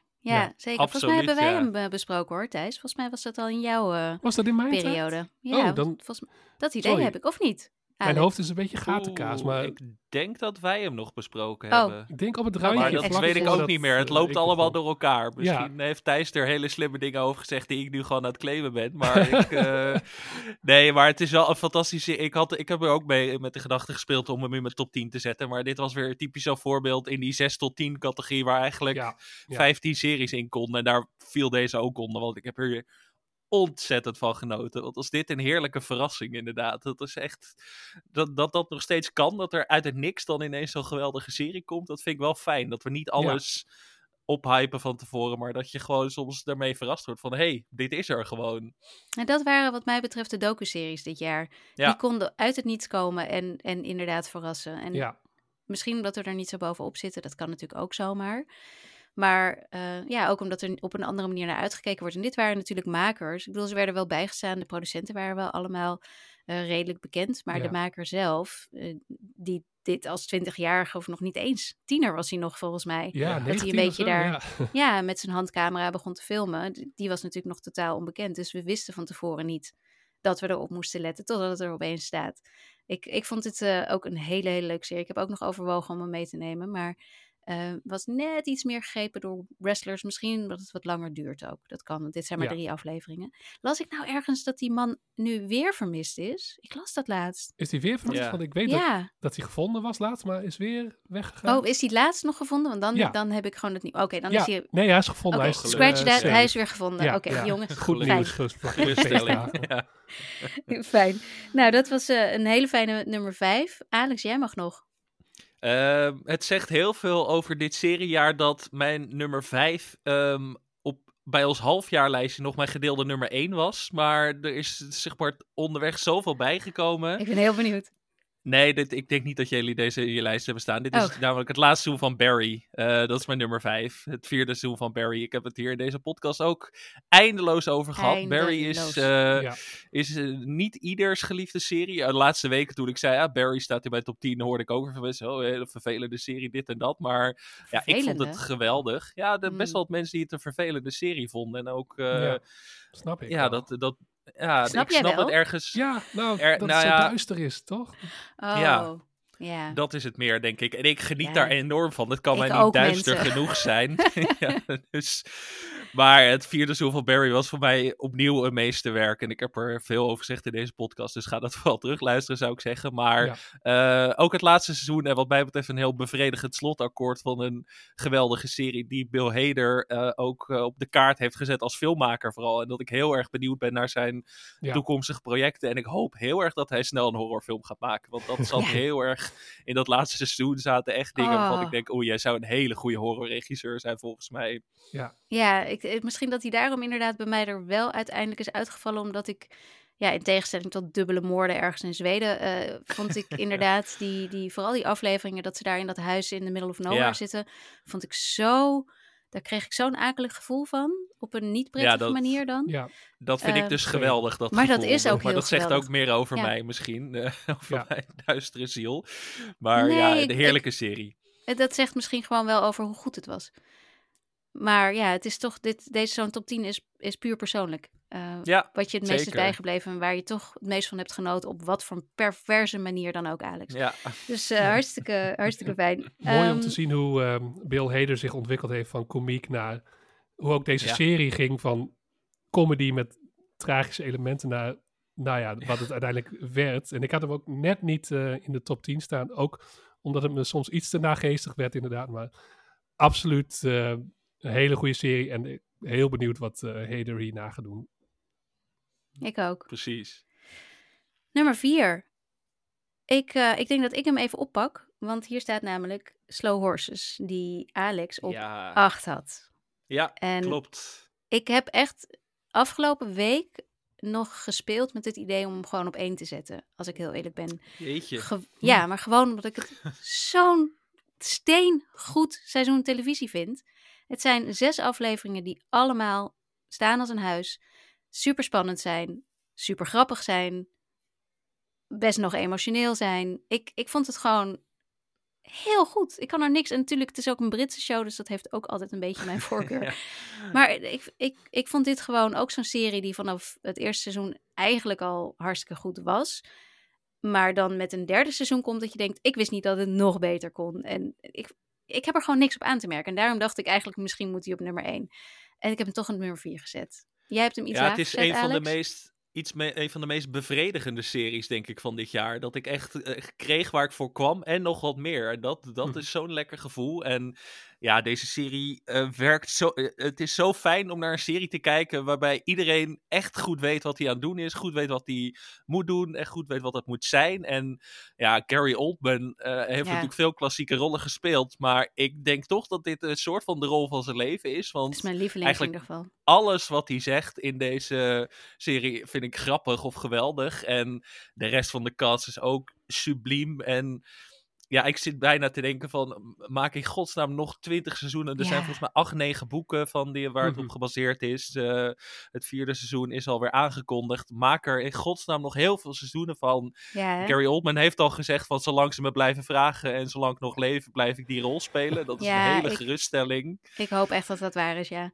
Nee, ik, Want ik, zo'n goed uitgevoerde spionageserie met zoveel humor. Het, eh, het werkt gewoon op alle vlakken. Maar daarom is het dus eigenlijk dat ik denk, moet deze niet op nummer 1 staan? Omdat het is, het is gewoon, alles klopt. Maar eh, ze laten het, they make it look easy. Het is net Ja. alsof het, alsof het gewoon, weet je, alsof een serie is. Dat heb je soms ook met van die boeken die dan zo makkelijk weglezen dat je denkt, dit is geen, het is geen moeilijk boek. Dus het kan niet echt Ja. literatuur zijn. Maar dus dit is een hele, zo makkelijk weg te kijken serie. Hij kan bijna niet op nummer 1 staan. Maar het is, ja, hij staat niet op nummer 1. Dat staat hij dan ook niet. Maar eigenlijk misschien had hij dat wel. Ik vind hem gewoon steengoed. Hij wordt bij mij op nummer Misschien moet je 4. hem nog erheen schuiven onderweg. Dat je het eh, nog eh, Ja. onderweg je lijst gaat aanpassen. Maar dit zegt heel veel over dit jaar ook. Dat ik dat Ja. dus dat, dat dan ook weer net niet kon. Dus dat hij bij mij toch op nummer 4 komt. Maar televisie zoals televisie moet zijn. Echt waar. Precies. waar. De reden waarom dat hele ding is uitgevonden, dat is Slow Horses. Op nummer 4 te zien op Apple TV+. Plus. Jongens, ga allemaal kijken. Thijs, Ja. ga nou eens kijken. is het ook de Apple TV Plus vloek? Want net zoals we net ook zeiden, een serie, Ja. als die op Netflix had gestaan, dan was het waarschijnlijk Oh, een sensatie geworden. De Gary Echt. Oldman memes waren alle kanten op gegaan. En nu, Ja. Zoveel leuke Ja. memes, maar ik zie ze nooit inderdaad. Ja. Nee. nu eh, ja, dat miste ik misschien, omdat de, je mist dan de critici zijn heel positief, maar zeg maar de, de rest hoor je weinig buzz. buzz en dat is is dan, er niet. dan. Daar, daarom ben ik oorspronkelijk niet ingesprongen en loop ik nu achter. Dus eh, Ja, goed, is zo eh, ingehaald. Want goed- wat goed ook zo fijn is aan. Slow Ja. Horses, is dat de aflevering niet ellenlang duren. Het is gewoon, het is precies, er zit niet te veel vet aan. Het is precies wat het moet zijn. Hm. En, en nu ben ik klaar, want ik kan doorgaan met zeggen geweldig goed en leuk. Ehm, dat is mijn nummer vier. Alex, wat is jouw nummer vier? Mijn nummer 4 is de meest eh, tricky serie, denk ik, in dit lijstje. En dat komt vooral omdat ik hem nog niet heb eh, afgekeken. Omdat nog niet het hele seizoen beschikbaar is. Om de simpele Mm. reden daarvoor. Ik heb eh, pas de helft van het seizoen van deze serie kunnen zien. Maar de helft die ik gezien heb, vond ik zo fantastisch en zo weergaloos. Dat ik hem toch in mijn lijst heb gezet. En best wel hoog ook. Eh, ik heb het over het vijfde seizoen van Fargo. Een terugkeer naar grootse vorm, Ja. wat mij betreft. Staat hij Ehm, er bij jou in, Thijs? Nee, ik heb hem er niet in gedaan omdat ik eh, maar, ook maar de helft heb gezien. Dus ik Ja. heb besloten dat, om het was een beetje een houden. gokje. Ja. Maar ik dacht toch van wat ik gezien heb, vond ik zo geweldig dat ik denk, ik wil het toch in mijn top 10 hebben staan. En ik neem het risico maar dat het Ja. helemaal instort in de tweede helft. Uh, dus lach me vooral uit als over vier weken blijkt dat het helemaal rampzalig is verlopen. Maar ja, die eerste vijf afleveringen van dit vijfde seizoen waren zo geweldig. De Ja. Van Ja. deze serie is ehm, echt in elk personage is geweldig gecast. Eh, Juno Temple speelt natuurlijk de hoofdrol, eh, die we vooral kennen uit Ted Lasso recent nog. Maar Ja. zij is zo waanzinnig goed in deze serie. Ik wist niet dat ze zo goed was, om eerlijk te zijn. Ik vond haar altijd wel leuk, maar hier is ze echt zeg maar veel meer dan leuk. En ze doet zo ja, veel in dingen zo ontzettend ook- goed. in ja, Final had ze ook een dramatische rol. Daar was ze ook erg goed in. Maar in Ted Ja. Lasso, ik moet zeggen, ik vond haar de eerste seizoen heel leuk. Maar eh, het laatste Daarna, seizoen vond ik niet heel meer. vervelend. Beetje Ja. karikatuur geworden. Dus was ik ook een beetje van Juno Temple af. Maar hier, ik vergeet gewoon de hele tijd dat zij het is ook. Omdat Ja. ze zo goed is. Ja. Komt en ook door dat gekke accent. haar, maar die ogen van haar ook in deze serie, die, die vertellen ook zoveel. En dat vind ik zo goed werken. Eh, John Hamm speelt denk ik zijn beste rol sinds Mad Men in deze serie. Ja. Echt, Ja. eh, echt eng. Ik vind hem echt eng in deze Mhm. serie. En dat had ik niet verwacht dat ik dat ooit over John Hamm zou zeggen. Dat Hij is zo maar- groot en dreigend. Ja, hij is heel dreigend. Ja. Maar echt het charisma wat hij van nature heeft, echt op een hele enge, nare manier ingezet. En dat vind ik ook heel knap. Nou ja, en alle andere acteurs, ook Jennifer Jason Lee. Die, eh, de, de- ik las er wat kritiek, dat er best wel Ja, wat kritiek op haar per- personage is. Maar Ja. ik vind daar echt weergaloos in deze Ja, serie. Ik snap niet waar mensen dat vandaan halen. Maar Fargo is weer heel erg Fargo. De eerste twee seizoenen behoren tot mijn favoriete seizoenen uit de seriegeschiedenis. En wat mij betreft is dit vijfde seizoen een terugkeer naar die grootse vorm. Ik heb het ook eh, op basis ook van het half seizoen vijf sterren gegeven voor VPRO Cinema laatst. Dus ik denk, eh, nou ja goed, als ik dat die aandurf, dan durf hier. ik het ook voor mijn serielijst. Ja. eh, Ja. Te zien op Videoland. Eh dan hebben we die ook nog even genoemd in dit Ja. lijstje. Ja, dat is toch ook wel weer leuk. Ja, nee, ik ben, het, ik ben, ben blij dat je hem noemt. Ik, eh, ik ging er al van uit dat hij gewoon bij mij in mijn lijstje van volgend jaar komt. Maar dit is dan zo'n serie Ja. die inderdaad, zul je zien, helemaal wegvalt. Ja, Ehm, dus ik ben blij dat hij erin staat. Lastig blij geval dat hij dan, erin staat. ja. Ik ben er onwijs van aan het genieten. Ja, Ja. iedere week. Ook weer zo'n serie om heerlijk elke week naar uit te kijken. Ik ben ook blij dat ik hem nog niet echt kon bingen of Nee, zo. hè? Maar gewoon elke week. Toch elke leuk dat Videoland gewoon helemaal geen screeners had. Nee, precies. Nee. En dan staat het daar lekker tussen echte meisjes in de jungle en zo. Je, bent Ja. echt, eh, je belandt in wilde hoekjes van het internet. Eh, volgens mij zei jij dat laatst ook, Thijs. Dat Ja. je echt... eh, wat een wilde streamer is dat toch eigenlijk. André Hazes docu-serie was gewoon Ja. net iets minder goed bekeken. En. B&B Veel Liefde Ah. staat er natuurlijk altijd tussen. En nou ja, En Fargo. en de Handmaid's Tale van hebben ze de- altijd. eh, ja, die hebben ze ook. De Handmaid's Tale, ja. Dat was dus nummer vier voor Alex. Thijs. Op nummer 4 had ik eh, Mrs. Davis. Ah, leuk. Dus nou, die stond we- inderdaad bij mij op zes. En bij Nu- jou niet Ja. in de lijst, Alex. Nee, wel, dat vond ik de allermoeilijkste, denk ik, om niet in de lijst mee te nemen. Daar eh, heb ik eigenlijk nog steeds spijt van. Ja, Maar dat goed, snap ik. eh, Dat snap je ik. moet opofferen soms. Thijs, waarom, Ja. waarom staat hij bij jou toch echt wel heel hoog? Gewoon het krankzinnige gegeven al. eh, een non die het opneemt tegen kunstmatige intelligentie. En dan ja, een soort krankzinnig avontuur beleeft. Ehm, Exploderende hoofden zijn ook voor mij gewoon altijd een reden om hoog te eindigen. En ja, ja en dit, dit jaar is AI natuurlijk veel voorbij gekomen. En het komt in films voorbij en in series. En vaak vind ik het nu al saai. En wat heb je nu eigenlijk te vertellen? En hier is het zo creatief eh, en leuk. En, en ja, dat je een taart moet afleveren bij de paus.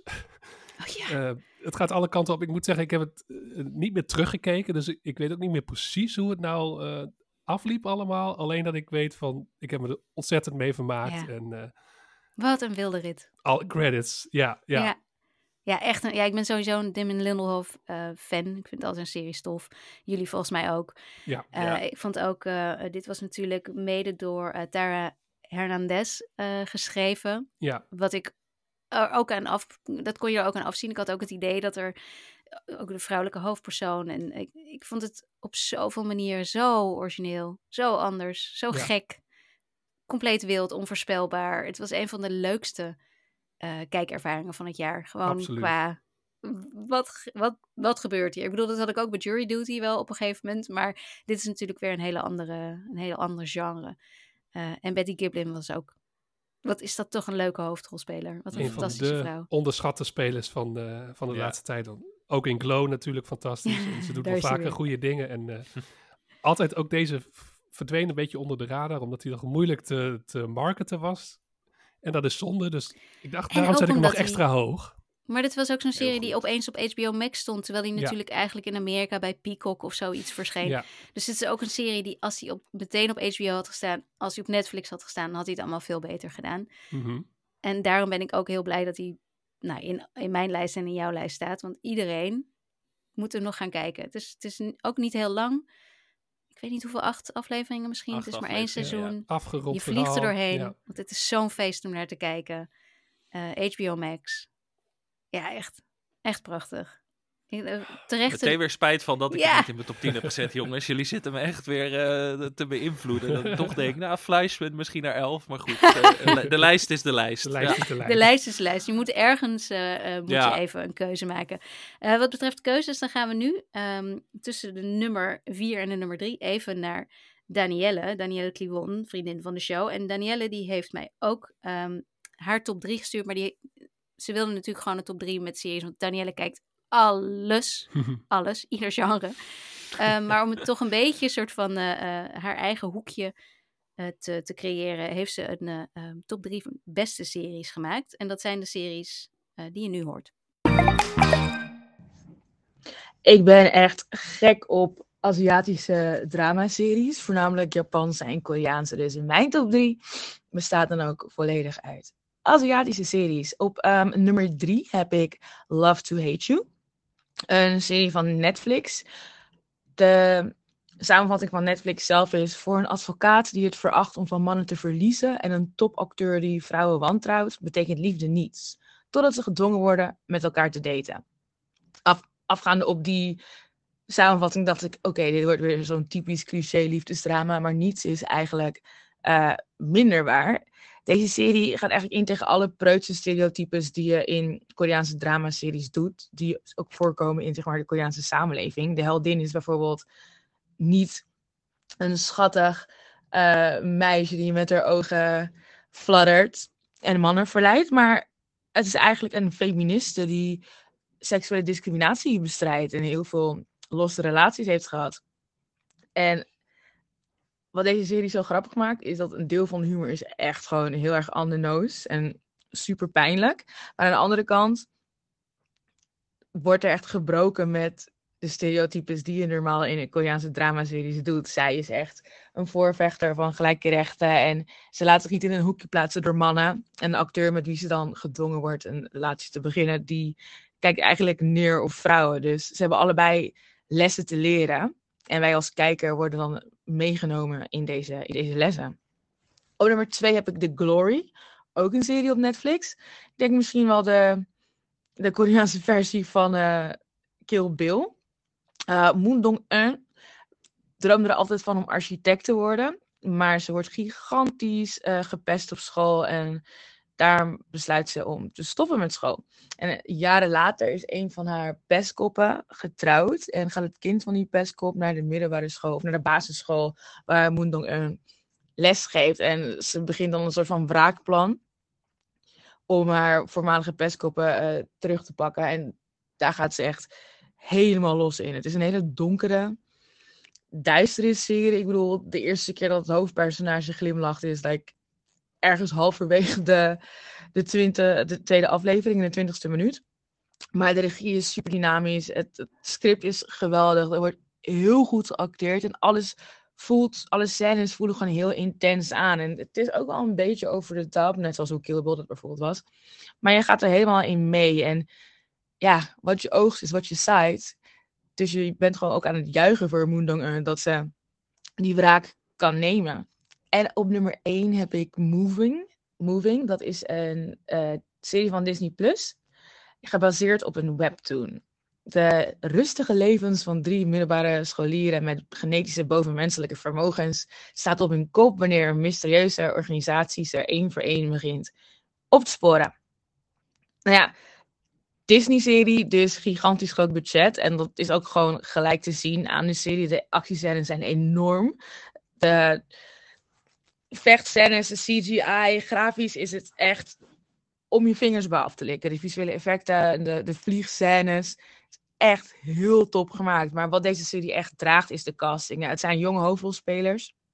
Dus dat is altijd een beetje een vraagteken van, werkt dit goed? Maar je, je gelooft zeg maar alles wat ze doen. En ze worden niet overschaduwd door de oudere personages in de serie. Het verhaal draait echt om die drie middelbare scholieren. Het doet me eigenlijk een beetje denken aan uh, Gen V.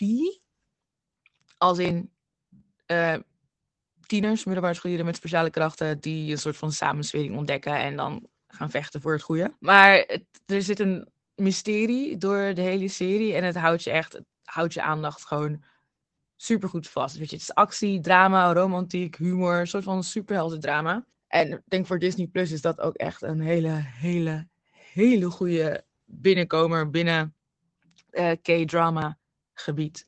Dus dat is mijn top 3. Nummer 1 Moving, nummer 2 Love to Hate You en nummer, sorry, nummer 2 Glory en nummer 3 Love to Hate You. Jongens, hoeveel van die series hebben jullie gezien?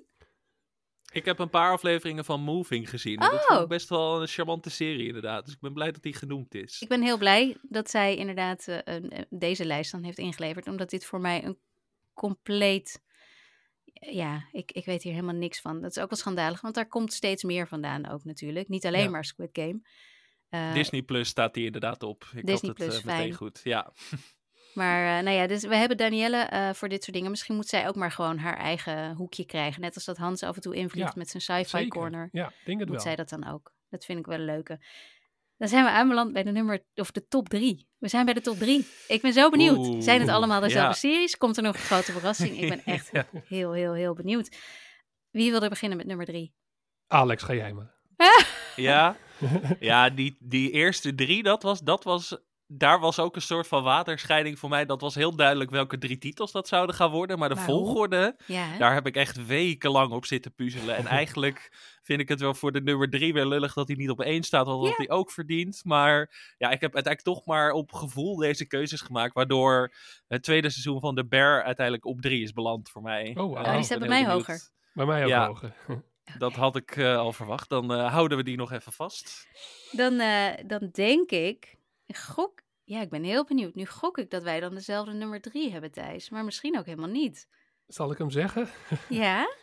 uh, ik heb Beef op nummer drie. Nee! Oh, Natuurlijk, die ja. had jij ook nog. Ja. Oh nee, dat ja. hebben we niet dezelfde. Want die nee. heb ik... Uh, die heb ik laatst ben ik daar weer aan begonnen om verder te kijken. En toen merkte ik uh, dat ik er niet meer in kwam omdat mm. het te lang geleden was. Dus ik moet die ja. op een gegeven moment weer helemaal opnieuw kijken. Want ik was er gewoon, ik lag er helemaal uit en het, het, het raakte me niet meer dit is wel zo'n serie die je echt waar je, je moet instappen en doorgaan. Ja, ja, ja zeker. Want uh, zeker die laatste paar afleveringen zijn echt briljant. Uh, die laatste aflevering denk ik nog heel vaak terug. Dus daarvoor ja. moet je wel echt uh, even weer alles gaan kijken, Anke. Het spijt me. Ja, nee, precies. Daar moet ik dus even de tijd voor nemen. Maar dat is me niet meer gelukt voordat ik deze top 10 moest maken. Dus bij mij is die eruit gevallen. Maar bij jou staat hij op nummer 3, wat heel hoog is. Want bij jou stond hij op... Wel, waar stond op nummer 6. Nummer 6. Ja. Thijs, vertel. En Kijk, het is een heel simpel gegeven. Een verkeersruzie escaleert en eh, dat wordt een gigantisch conflict. En twee ja, tegenpolen die een ruzie krijgen. En ook wel genieten van die ruzie, want het is ook goede afleiding voor, voor wat er verder in hun leven gebeurt. Uh, de hoofdrolspelers Steven Young en Ellie Wong zijn echt ontzettend goed. En ja, ik zag een, een, bredere thematiek en de makers hebben er ook wel over verteld van de verruwing van de maatschappij. En het, het viel me na corona op dat sommige mensen echt een beetje zijn vergeten van hoe je je moet gedragen. Bijvoorbeeld Ja. in de trein. ik heb dat vaak als mensen dan hun TikTok-filmpjes zitten te kijken met geluid aan, bijvoorbeeld. en het lijkt erop dat dit een beetje in deze serie is verwerkt. Gewoon dat we alle, dat mensen de, de grenzen kwijt zijn. En Fatsoen, ja. het grenzen van fatsoen Mm. en van hoe je met elkaar omgaat. En het is een reis, want het begint als een redelijk traditionele serie, maar wat Alex ook zegt, het eindigt op een plek dat je denkt van, eh, het wordt best wel surrealistisch en ontzettend goed geacteerd. En eh, het gaat een kant op die ik helemaal niet zag aankomen. En per aflevering ehm, ja, gaat het weer, escaleert het en ontzettend goed gespeeld. En ehm, er zit een liedje van Incubus in. ja. Dat is echt verschrikkelijk, maar dat wordt dan gedaan in een kerk. Dat eh, wordt gezongen. En ik dacht van, ja, dit raakt ook weer zoveel dingen die mijn, interesses raken. Ehm, dus ik was heel blij verrast, want de- ook deze was niet heel erg gehyped vooraf. En dat voelt toch ook altijd Nee. lekker. Dat het voelt als iets van, eh, ja, dit heb ik ontdekt of zo. En dat, deze serie werd later wel, toen het één keer eh, online stond, best wel even een, een hype, een kleine hype. Maar ik, eh, ja, het voelde alsof ik een soort early adapter was en dat ik iets ontdekt had wat, ja, zeker in dit eh, Netflix, tijdperk van middelmatige series, en wat zeker het jaar hiervoor had Netflix daar last van, dacht ik van, hey, deze dienst moeten we nog niet eh, afschrijven. Want eh, soms krijgen makers gewoon de kans om iets heel bijzonders te doen. En dat is hier echt het geval. En ehm, ik had eigenlijk niet verwacht dat ik hem zo hoog zou zetten. Maar toen ik de, met de puzzel bezig was, dacht ik van... Ja, nee, dit moet gewoon in de top 3. Dus daarom Beef op 3. Ja, ja, dat was een Netflix-verrassing. hè? Netflix die, die eigenlijk heel weinig aan PR vooraf doet en amper screeners verstuurt. En dan opeens iets online zet wat supergoed is. Ja. Jij, jij was er ook super enthousiast over, weet ik nog, Alex.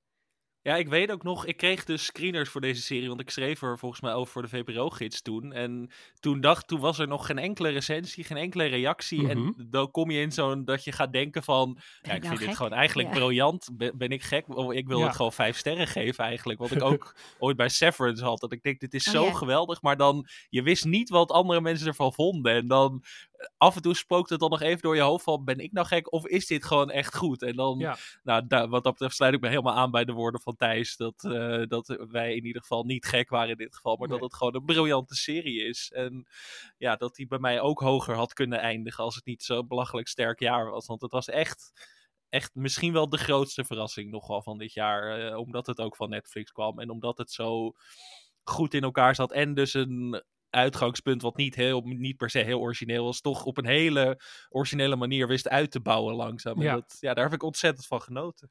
En, ehm, Ik, ik Ja. ga er weer op een gegeven moment tijd voor nemen, jongens. Ik ga En- hem helemaal kijken. en het is zo'n serie die eh, ja, gaat over eh, Aziatische Amerikanen. Aziatisch, Ja. En zonder dat het specifiek dat wordt geproblematiseerd of zo. Dat, de achtergrond is niet per se de reden van hun trauma, maar het is wel Nee. heel specifiek over hun cultuur. En er zitten dingen in ja, die, die je niet weet over die cultuur. Als, ehm, Het ja, is ik gewoon als- duidelijk niet- gemaakt ja. door... Dus duidelijk door, vanuit een, zeggen ze dan zo mooi, lived experience. En Ja. eh, dat zag je er heel erg in. En dat vond ik ook tof dat dat niet zeg maar, op de voorgrond was, maar dat dat wel altijd meespeelde. En dat, dat maakt het misschien waardoor het nog een, een, een tikkie eh, hoger is eh, geëindigd op mijn lijst. Mooi. Nou, ik vind het een, eh, ik vind het een mooie. Ik, eh, ik, ik hoorde net een bruggetje. Ik wilde bijna een Alex doen en er meteen inspringen. Want je had het namelijk over Incubus. En ik kwam er pas achter dat in mijn nummer drie de zanger van Incubus een klein gastrolletje heeft. Namelijk Oh. White Jesus speelt hij. Dan weten jullie denk ik al Ah. welke serie ik op nummer drie heb staan. Reservation Dogs. Komt die bij jullie nog voor in de top drie? Ja, maar er staat iets hoger, dus we moeten nog even wachten. Nee, ik heb hem toch buiten gelaten omdat ik hem nog niet had afgekeken en door omstandigheden. ehm, dus ik had hem als shout-out had ik hem staan, maar ehm, hij staat er niet in. Oké, nou dan, dan kunnen we nu gaan doen, denk ik, Thijs. Of eh, Alex, Ja. sorry. Ik, soms ben ik ook nog in de war, hoor, bij jullie. Eh, want ik neem, ik neem zomaar aan dat je, op, dat je Reservation Dogs op nummer 2 hebt staan, Alex. Nee? Oeh. Nee. Je hebt gedaan wat ik eigenlijk Nee, wilde ja. doen. Jij hebt gedaan Ja, wat ik ik heb het aangedurfd. Ja. Oh, wat cool. Eh, ja, nee, ik heb heel lang zitten twijfelen en toen dacht ik, Succession op één, eh, dat, eh, dat, dat voelde lang juist, maar ik dacht ook, het is wel een beetje saai. En toen kwam ineens het derde seizoen van Reservation Dogs hier uit, waarvan ik al een groot deel had gezien, maar nog net niet helemaal afgekeken. En toen heb ik het helemaal gekeken en toen dacht ik, deze serie is zo bijzonder en heeft mij op zoveel manieren geraakt. En is van de afgelopen jaren misschien wel de serie die me het meest dierbaar is geworden, gek genoeg. Want ik, eh, Maar je bent nu je nummer had 1 in aan het praten. hè? Je bent, nu- je bent nu Ja. helemaal je nummer 1 aan het doen. Je, bent, je, ja, je Ja. wil zo graag. Ik, je wil ik zo wil graag. zo graag. Ik ben niet te stoppen. Maar eh, god, ja, ik, ik probeer het even toe te lichten eh, hoe ik, Ik tot snap deze top het. 3 ben gekomen. Ja. Mag, maar ik En- moet nog even mijn nummer 3. Maar de, oh nee, Ja. mijn nummer 3 komt straks bij jouw nummer 1. Dus dan Ja. wil... Ik ben nu helemaal in de war. Totale we- chaos. Maar hoe moeten we dit dan doen, jongens? Want dat, jouw nummer 2 is dan Succession. Ja. Mijn... Dat is niet mijn nummer 2. Nee. Ook niet van mij. En ook niet jouw nummer twee. Dus dan gaan we eerst nog even kijken naar wat jouw nummer. Hoe gaan we dit nou doen? Nu ben ik de weg kwijt. Mijn nummer twee, mijn nummer drie kan ik dus niet bespreken. Dat is Reservation Dogs. Ehm, want die komt bij jou hoger, Alex. Mijn nummer twee, Ja. zeg ik dan, is de Bear. Zijn Same. nummer 3. Same. Dan moeten we het daarover hebben, denk ik, hè? Jouw nummer drie is dat, eh Thijs. Eh, Alex. Ja, mijn nummer 3. Nou, dan gaan we het daarover hebben. Och, jongens. De Bear. Dit hoort er ook bij, lijstjeschaos. Dat is ook... Dit is echt. Ik, ben, ja. nee, maar nu wordt het een, een kluwe aan dezelfde series Ja. allemaal natuurlijk. Ja, Want ja. voorheen was het allemaal nog uit elkaar te halen. Mijn nummer twee, The Bear. Jouw nummer drie, Alex. En jouw nummer twee ook, Thijs. Ja, ja. The Bear. Ook een serie die wat mij betreft op één had gekund trouwens. Oh, absoluut. Absoluut. Zeker. Ja, nee, Zijn jullie is, in koor? eh, ja. Vorig jaar had ik hem Nee, ook dit- op twee trouwens. Dus, zielig voor de bear, maar Ja, elke keer valt hij er net buiten. Ja, Ja. Ik had hem nog wat lager in mijn top 10 vorig jaar. Omdat ik dat eerste seizoen geweldig vond. Maar het raakte me toen nog niet echt, zeg maar, altijd op een emotionele manier. Het zat er wel in, maar nog net niet naar de volle 100% voor mij. Maar dan 98%, om het maar heel cliché te zeggen. En dat tweede seizoen ging echt voor de, de- de- de volle, volle 100% in op Ja. al mijn emoties. Ja. En poeh, als ik ook weer denk aan specifieke afleveringen, de, de, de zevende aflevering, Forks was het, volgens mij de titel van de De aflevering. Richie, ja. Richie. De Richie-aflevering, inderdaad. Dat was ook weer zo'n zo'n losstaand hoogtepunt in een reeks van hoogtepunten aan afleveringen dit jaar in series. En ja, godsamme, de Bear, dat het tweede seizoen nog zoveel beter zou worden dan het eerste seizoen, had ik echt, echt, echt niet verwacht. En ja, eh, heel... ehm, het gaf heel veel voldoening op emotioneel vlak, de Bear. En dat, dat vind ik het allerfijnste als een serie dat doet. Zeg maar echt alles een beetje zijn. Dus grappig, eh, tragisch. Maar ook vooral die emotionele voldoening die het geeft aan het einde. Dat, dat gevoel vind ik het allerfijnste aan de serie. En dat deed de Bear Ja. eh, samen met dus mijn nummer 1 in deze lijst eh, het Ja. allerbeste dit jaar. Ja, ik vond dit ook, eh, ja, wat ik zeg, het had bij mij ook op nummer 1 gekund. Daar heb ik ook echt wel aan getwijfeld nog. Ehm, de reden waarom die daar niet staat, is omdat ik eh, gek genoeg aflevering 5 was het geloof ik, het kerstdiner hè, is dat. Ja. Ja. Ehm, die is bij mij wat minder goed blijven, die is, wat, het- eh, hoe zeg je dat? Gemarineerd, zeg Ja. maar. Ehm, Ja. ik, dat komt misschien door eh, eigenlijk een fantastische eh, gastrol van Jamie Lee Curtis, maar die, die, die in mijn geheugen een beetje te karikaturaal is geworden. Waardoor ik de aflevering eh, een beetje buiten de toon vond vallen met de rest. Omdat de Mm, rest ja. juist allemaal zo eigenlijk heel klein is en daardoor groot.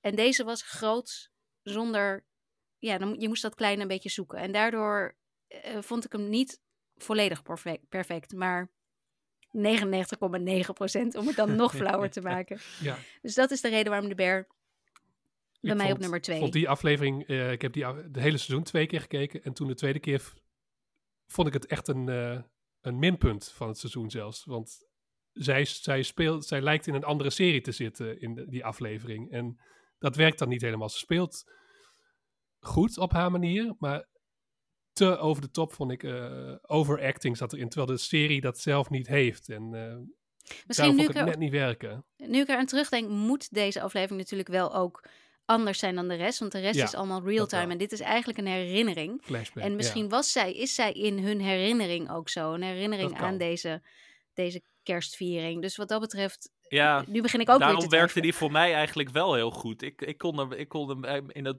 bredere geheel paste die wel goed voor mij. En ik vond het juist wel goed getroffen ook wel. Al snap ik wel, Jamie Lee Curtis was wel voor mij ook al op het randje hoor. Ik vond het uiteindelijk wel goed, ook door omdat ze weer opduikt in een van de latere afleveringen. Wat ik verder Ja. niet zal spoilen voor de mensen die het nog niet hebben afgekeken. Maar het werkte toch ook weer wel of zo. Er, er viel ook wel weer veel op zijn plek van die hele, binnen die hele familie. En die scène aan tafel, dat het helemaal uit Ja. de hand loopt met John Bernthal en Bob Odenkirk ja. en zo. Dat is qua spanningsopbouw was dat ook gewoon heel erg goed. En de chaos die ontstaat, die, die, die werkte voor mij toch wel. Dus die aflevering, ja, ik... eh, ja, wel grappig hoe, de, hoe die zeg maar toch wel voor wat meer gemengde reacties zorgde. Ondanks Ja. dat iedereen het briljant vond, eh Ja. de tweede seizoen. Ja, ja dat, is, dat is min of meer. eh, ehm, ja, dat is de enige soort van rimpeling in dat seizoen voor mij. Die op zich misschien wel terecht was, maar er daardoor wel voor zorgt dat, dat hij niet. En dat. Ik ga nu wel een bruggetje maken dan ook naar Reservation Dogs. Want die staat bij mij op. eh, die stond dus bij mij op nummer drie en bij jou op één, Alex. En bij Ja. jou staat hij helemaal niet in de lijst thuis. Nee, want ik vond, ik heb de laatste aflevering niet gezien. Oh, dus dat ik vond dat ik pas kon eh, Ja. oordelen Precies. eh, na dat gezien te hebben. Dus hij staat Vinden jullie. Vind, in de shout-out lijst. Alex, vind jij het goed als we nu jouw nummer 1 doen en dan straks... Dat lijkt me zeer terecht. Oké, Ja. dan gaan we nu eens bij Reservation Dogs doen. Want de enige reden waarom die bij mij dus niet op nummer, nummer 1 staat... en ik het eigenlijk wel wil... is omdat ik eh, bij de eerste aflevering hem nog niet helemaal voelde. Ik had het idee dat daar nog een heel klein beetje... dat hij... Dat hij ehm, ja, dat, dat, dat ze dan naar huis moeten met de bus en, en Bear in zijn eentje. Ehm, ik was er nog niet helemaal. Ik vond het niet, het was niet meteen een soort van, wauw, het staat hier en ik ben er. Ik moest weer Mm. even wennen aan deze mensen en aan, aan die wereld. Eh, toen hij uiteindelijk stond, was het briljant. Was het fantastisch. En ik, ik vind al deze mensen, ik vind het zo leuk dat ze nog een seizoen hebben gemaakt. Ook al was eigenlijk het verhaal verteld. Ik vind het Ja. zo leuk dat ze al die andere personages nog meer kleur hebben gegeven. Ik heb zoveel geleerd van deze serie. Ik, ik, wist, ik wist helemaal niets van eh, het leven van inheemse Amerikanen op dit moment. Ik, ik wist niet eens hoe een reservaat eruit zou zien. Ehm, maar ik wist vooral niet hoe, wat voor een, ja, geweldige mensen ik zou ontmoeten. Dankzij deze serie. En ik weet dat Mhm. het geen Ja. echte mensen zijn. Maar toch, zo voelt het een beetje. Ik vond het echt prachtig. Dus ik ben heel blij eigenlijk dat jij hem op nummer 1 hebt staan, Alex. Waarom Ja, ik staat hij vind het wel op nummer goed 1? Goed dat jij, wat jij zegt over dat je zoveel geleerd hebt over die mensen. En dat je dat, eh, dat, dat echt die personages, dat, dat je van ze bent gaan houden. En daar ben, heb ik uiteindelijk vooral de afweging gemaakt van, ga ik dan voor Succession, van weer, van, waarbij ik ook ben gaan houden van de personages, maar op een eh, meer morbide manier eigenlijk. Dat je ze Mhm. ook, je haat ze natuurlijk ook. En eh, bij Reservation Dogs ben ik echt van iedereen gaan houden. Dat zijn echt personages dat je ze, eh, nou ja, heel cliché, je zou ze allemaal een knuffel willen geven. En je zou ze zo, eh, gewoon, je zou met ze op willen trekken de Ja. hele dag. Je zou gewoon als het ware daarheen willen reizen en daar ook de hele dag willen rondhangen. En wat ik er dus ook heel goed aan vind, wat jij zegt, dat leren over de inheemse Amerikanen, wat, wij, wat eh, natuurlijk een schandalig vergeten groep ook is in populaire cultuur vaak en heel erg lang afgebeeld als Cliché. clichés, eh, op stereotype, Ja. stereotype manier. En deze serie, af en toe zou je misschien kunnen denken van met diversere manieren van verhalen vertellen en diversere perspectieven, dat het soms is de kritiek dan dat het te geforceerd is of zo, maar dat is bij Reservation Dogs nooit gebeurd. Het is nooit zo Nee. van, we gaan even prekerig doen en uitleggen van waarom het belangrijk is dat we dit perspectief vertellen, maar het zit heel erg opgesloten in de, in de kleinere momenten en het is nooit, het is nooit prekerig daardoor geworden, maar gewoon een echt Ja, een volwaardige dramaserie zonder dat het er Mhm. dik bovenop ligt van we gaan jou eens even een lesje leren. Dat is absoluut niet het geval. Alex, en dat was, vind het ik nou, er zo knap aan. was het nou in 1923? Die had jij gekeken, toch? Die, die, die Taylor ja, een Sheridan. stukje. Daar heb je toch ook eh, dat er een eh, eh, meisje naar zo'n zo'n opvoedschool wordt gestuurd, zo'n kostschool Ja. wordt gestuurd. En daar is dat, dat was zo on the nose. Weet je, tuurlijk, Ja. het was ook, het, zo was het ook hoor. Dus ze hebben het niet mooier of slechter gemaakt dan het was. Ze hebben het gewoon heel realistisch daarin gemaakt. Maar dat de, de manier waarop Reservation Dogs dit onderwerp bracht, door, door die nonnen gibberish te laten praten, ik vond dat zo indringend. Ik vond dat zo sterk en, en subtiel tegelijkertijd. Ja, de beste manier eigenlijk waarop je dat kunt doen. Ik vond het echt heel prachtig. En ehm, ja, het ene is dan gewoon heel erg in your face. Wat Ja. wel past bij Taylor Sheridan volgens mij. Ja, Eh, nee, En dit, was, dit, is, dit laat zien hoe goed Sterling Harjo, de maker van Ja. Reservation Dogs, is.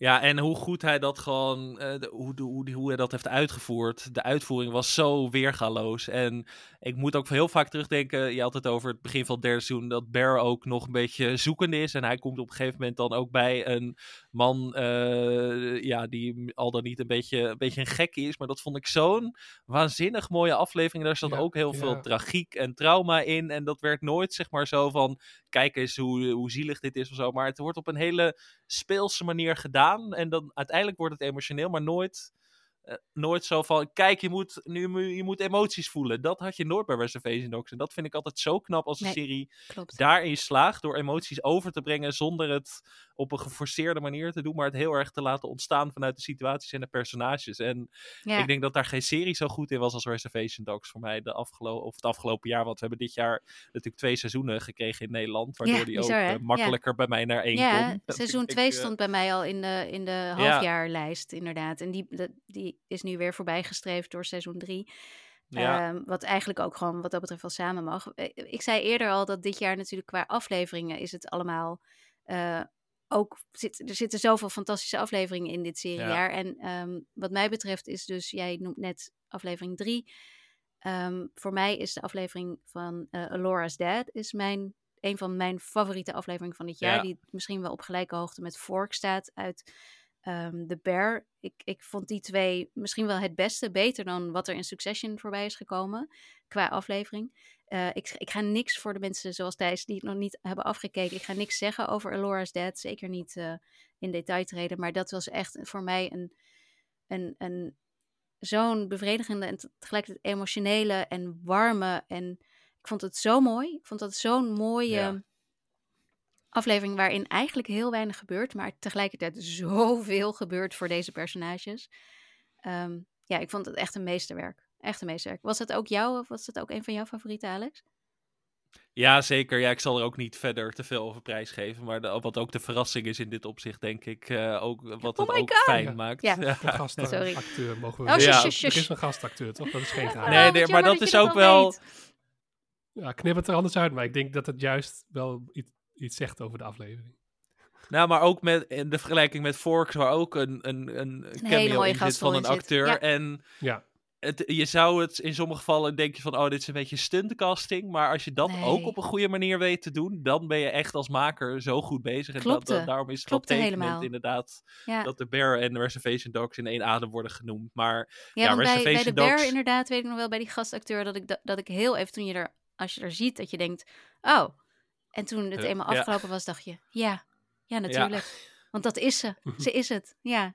Precies. En dat- en dat is ook was bij. Reservation Ja. Dogs ook zo. Maar ja, voor mij toch de serie van het jaar. Omdat ik, als ik terugdenk aan dit jaar en welke serie me op alle niveaus het meest geraakt heeft, kom ik toch uit bij Reservation Dogs. En dat had ik een paar maanden geleden ook misschien niet verwacht. Maar het is toch een serie die heel sneaky in mijn, in mijn, eh, ja, in mijn leven is geslopen en daar niet meer echt is uitgekomen. Dus ik heb hem op één gezet. Ik denk, ik ga er toch gewoon voor. Mhm. En met pijn in mijn hart eh, Succession naar twee verbannen. Maar die had eigenlijk ook op één gekund bij mij. Ja, nou ja. Ja. laten we dan maar inderdaad naar de nummer Ja. 1 van mij en Thijs gaan. En niet de, de- het, is, het is toch grappig inderdaad. Maar de nummer 1, de reden waarom die bij mij op nummer 1 staat, is omdat iedere aflevering fantastisch was.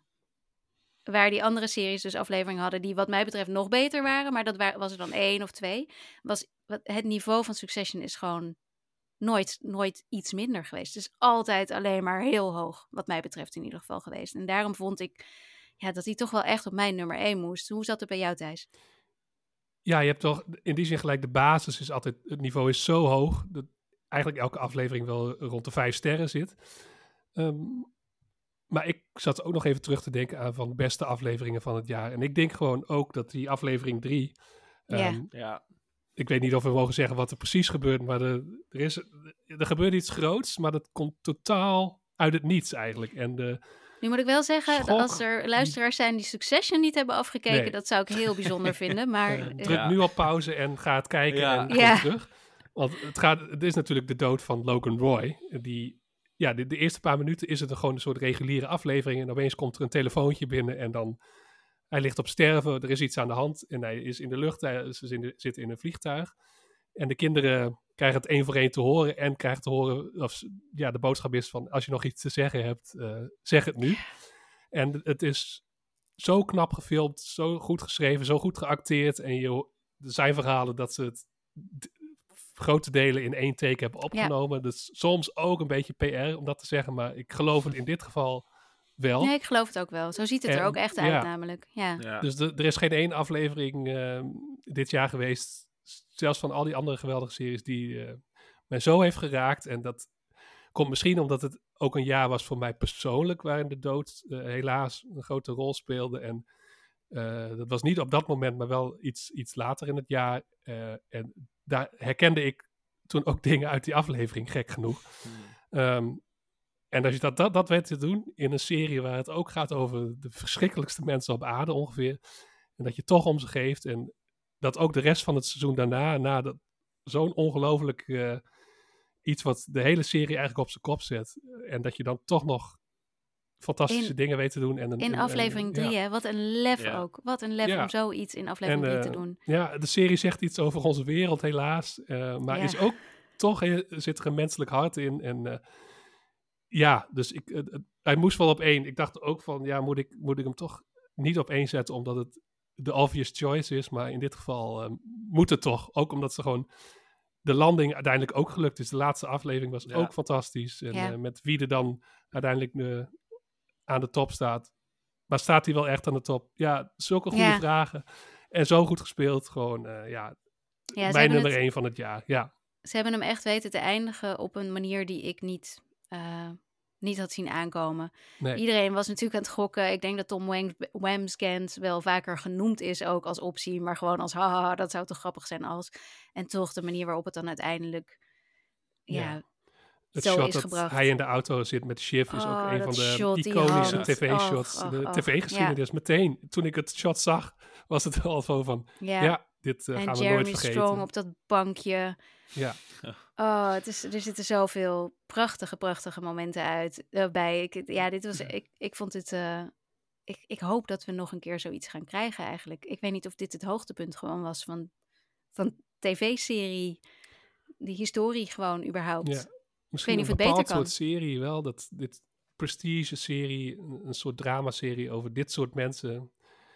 Dat dat moeilijk wordt om nog een keer eh, te herhalen. Ja. En je kunt het niet herhalen. Dus ik ben heel benieuwd wat Jesse Armstrong hierna gaat doen. eh, Ja. Maar de druk, de, de lat ligt zo hoog. ja, dat is bijna niet, dat, daar kan hij niet overheen springen, denk ik. Ja, en het is ook een beetje een jaar waarin allemaal lopende series aan einde kwamen. Waaronder Succession en Reservation Dogs. En ik vind het toch Ja. wel... eh, ik, ik hou mijn Ja, hart dat een viel me ook wel op toen ik mijn lijst aan het maken was hoeveel vervolgseizoenen ik toch Ja. ook wel weer had. Dat het ook een teken is dat heel veel bestaande series gewoon heel erg goed terugkwamen dit seizoen. Ja, En de- de- dat er qua nieuwe series, vooral langlopende series, dat dat wel een beetje, dat ik daar dacht van, oeh, waar we nieuwe series met potentie om ook vier, vijf seizoenen te krijgen. Dat ik dat nog niet echt zo goed zag aankomen. eh, Of het nog niet echt zo goed zie of zo. Dus dat ik echt denk van, wat wordt de grote serie van de komende twee, drie jaar? Nee. Dat, dat, ik, ik weet het nog niet zo goed nee, eigenlijk. nee. Nee, ja, de Bear komt natuurlijk volgend jaar eh, terug. Ehm The Last of Us komt het jaar daarna waarschijnlijk terug. Maar ik, ik, ook al staat hij bij mij op nummer 5, ik vraag me heel erg af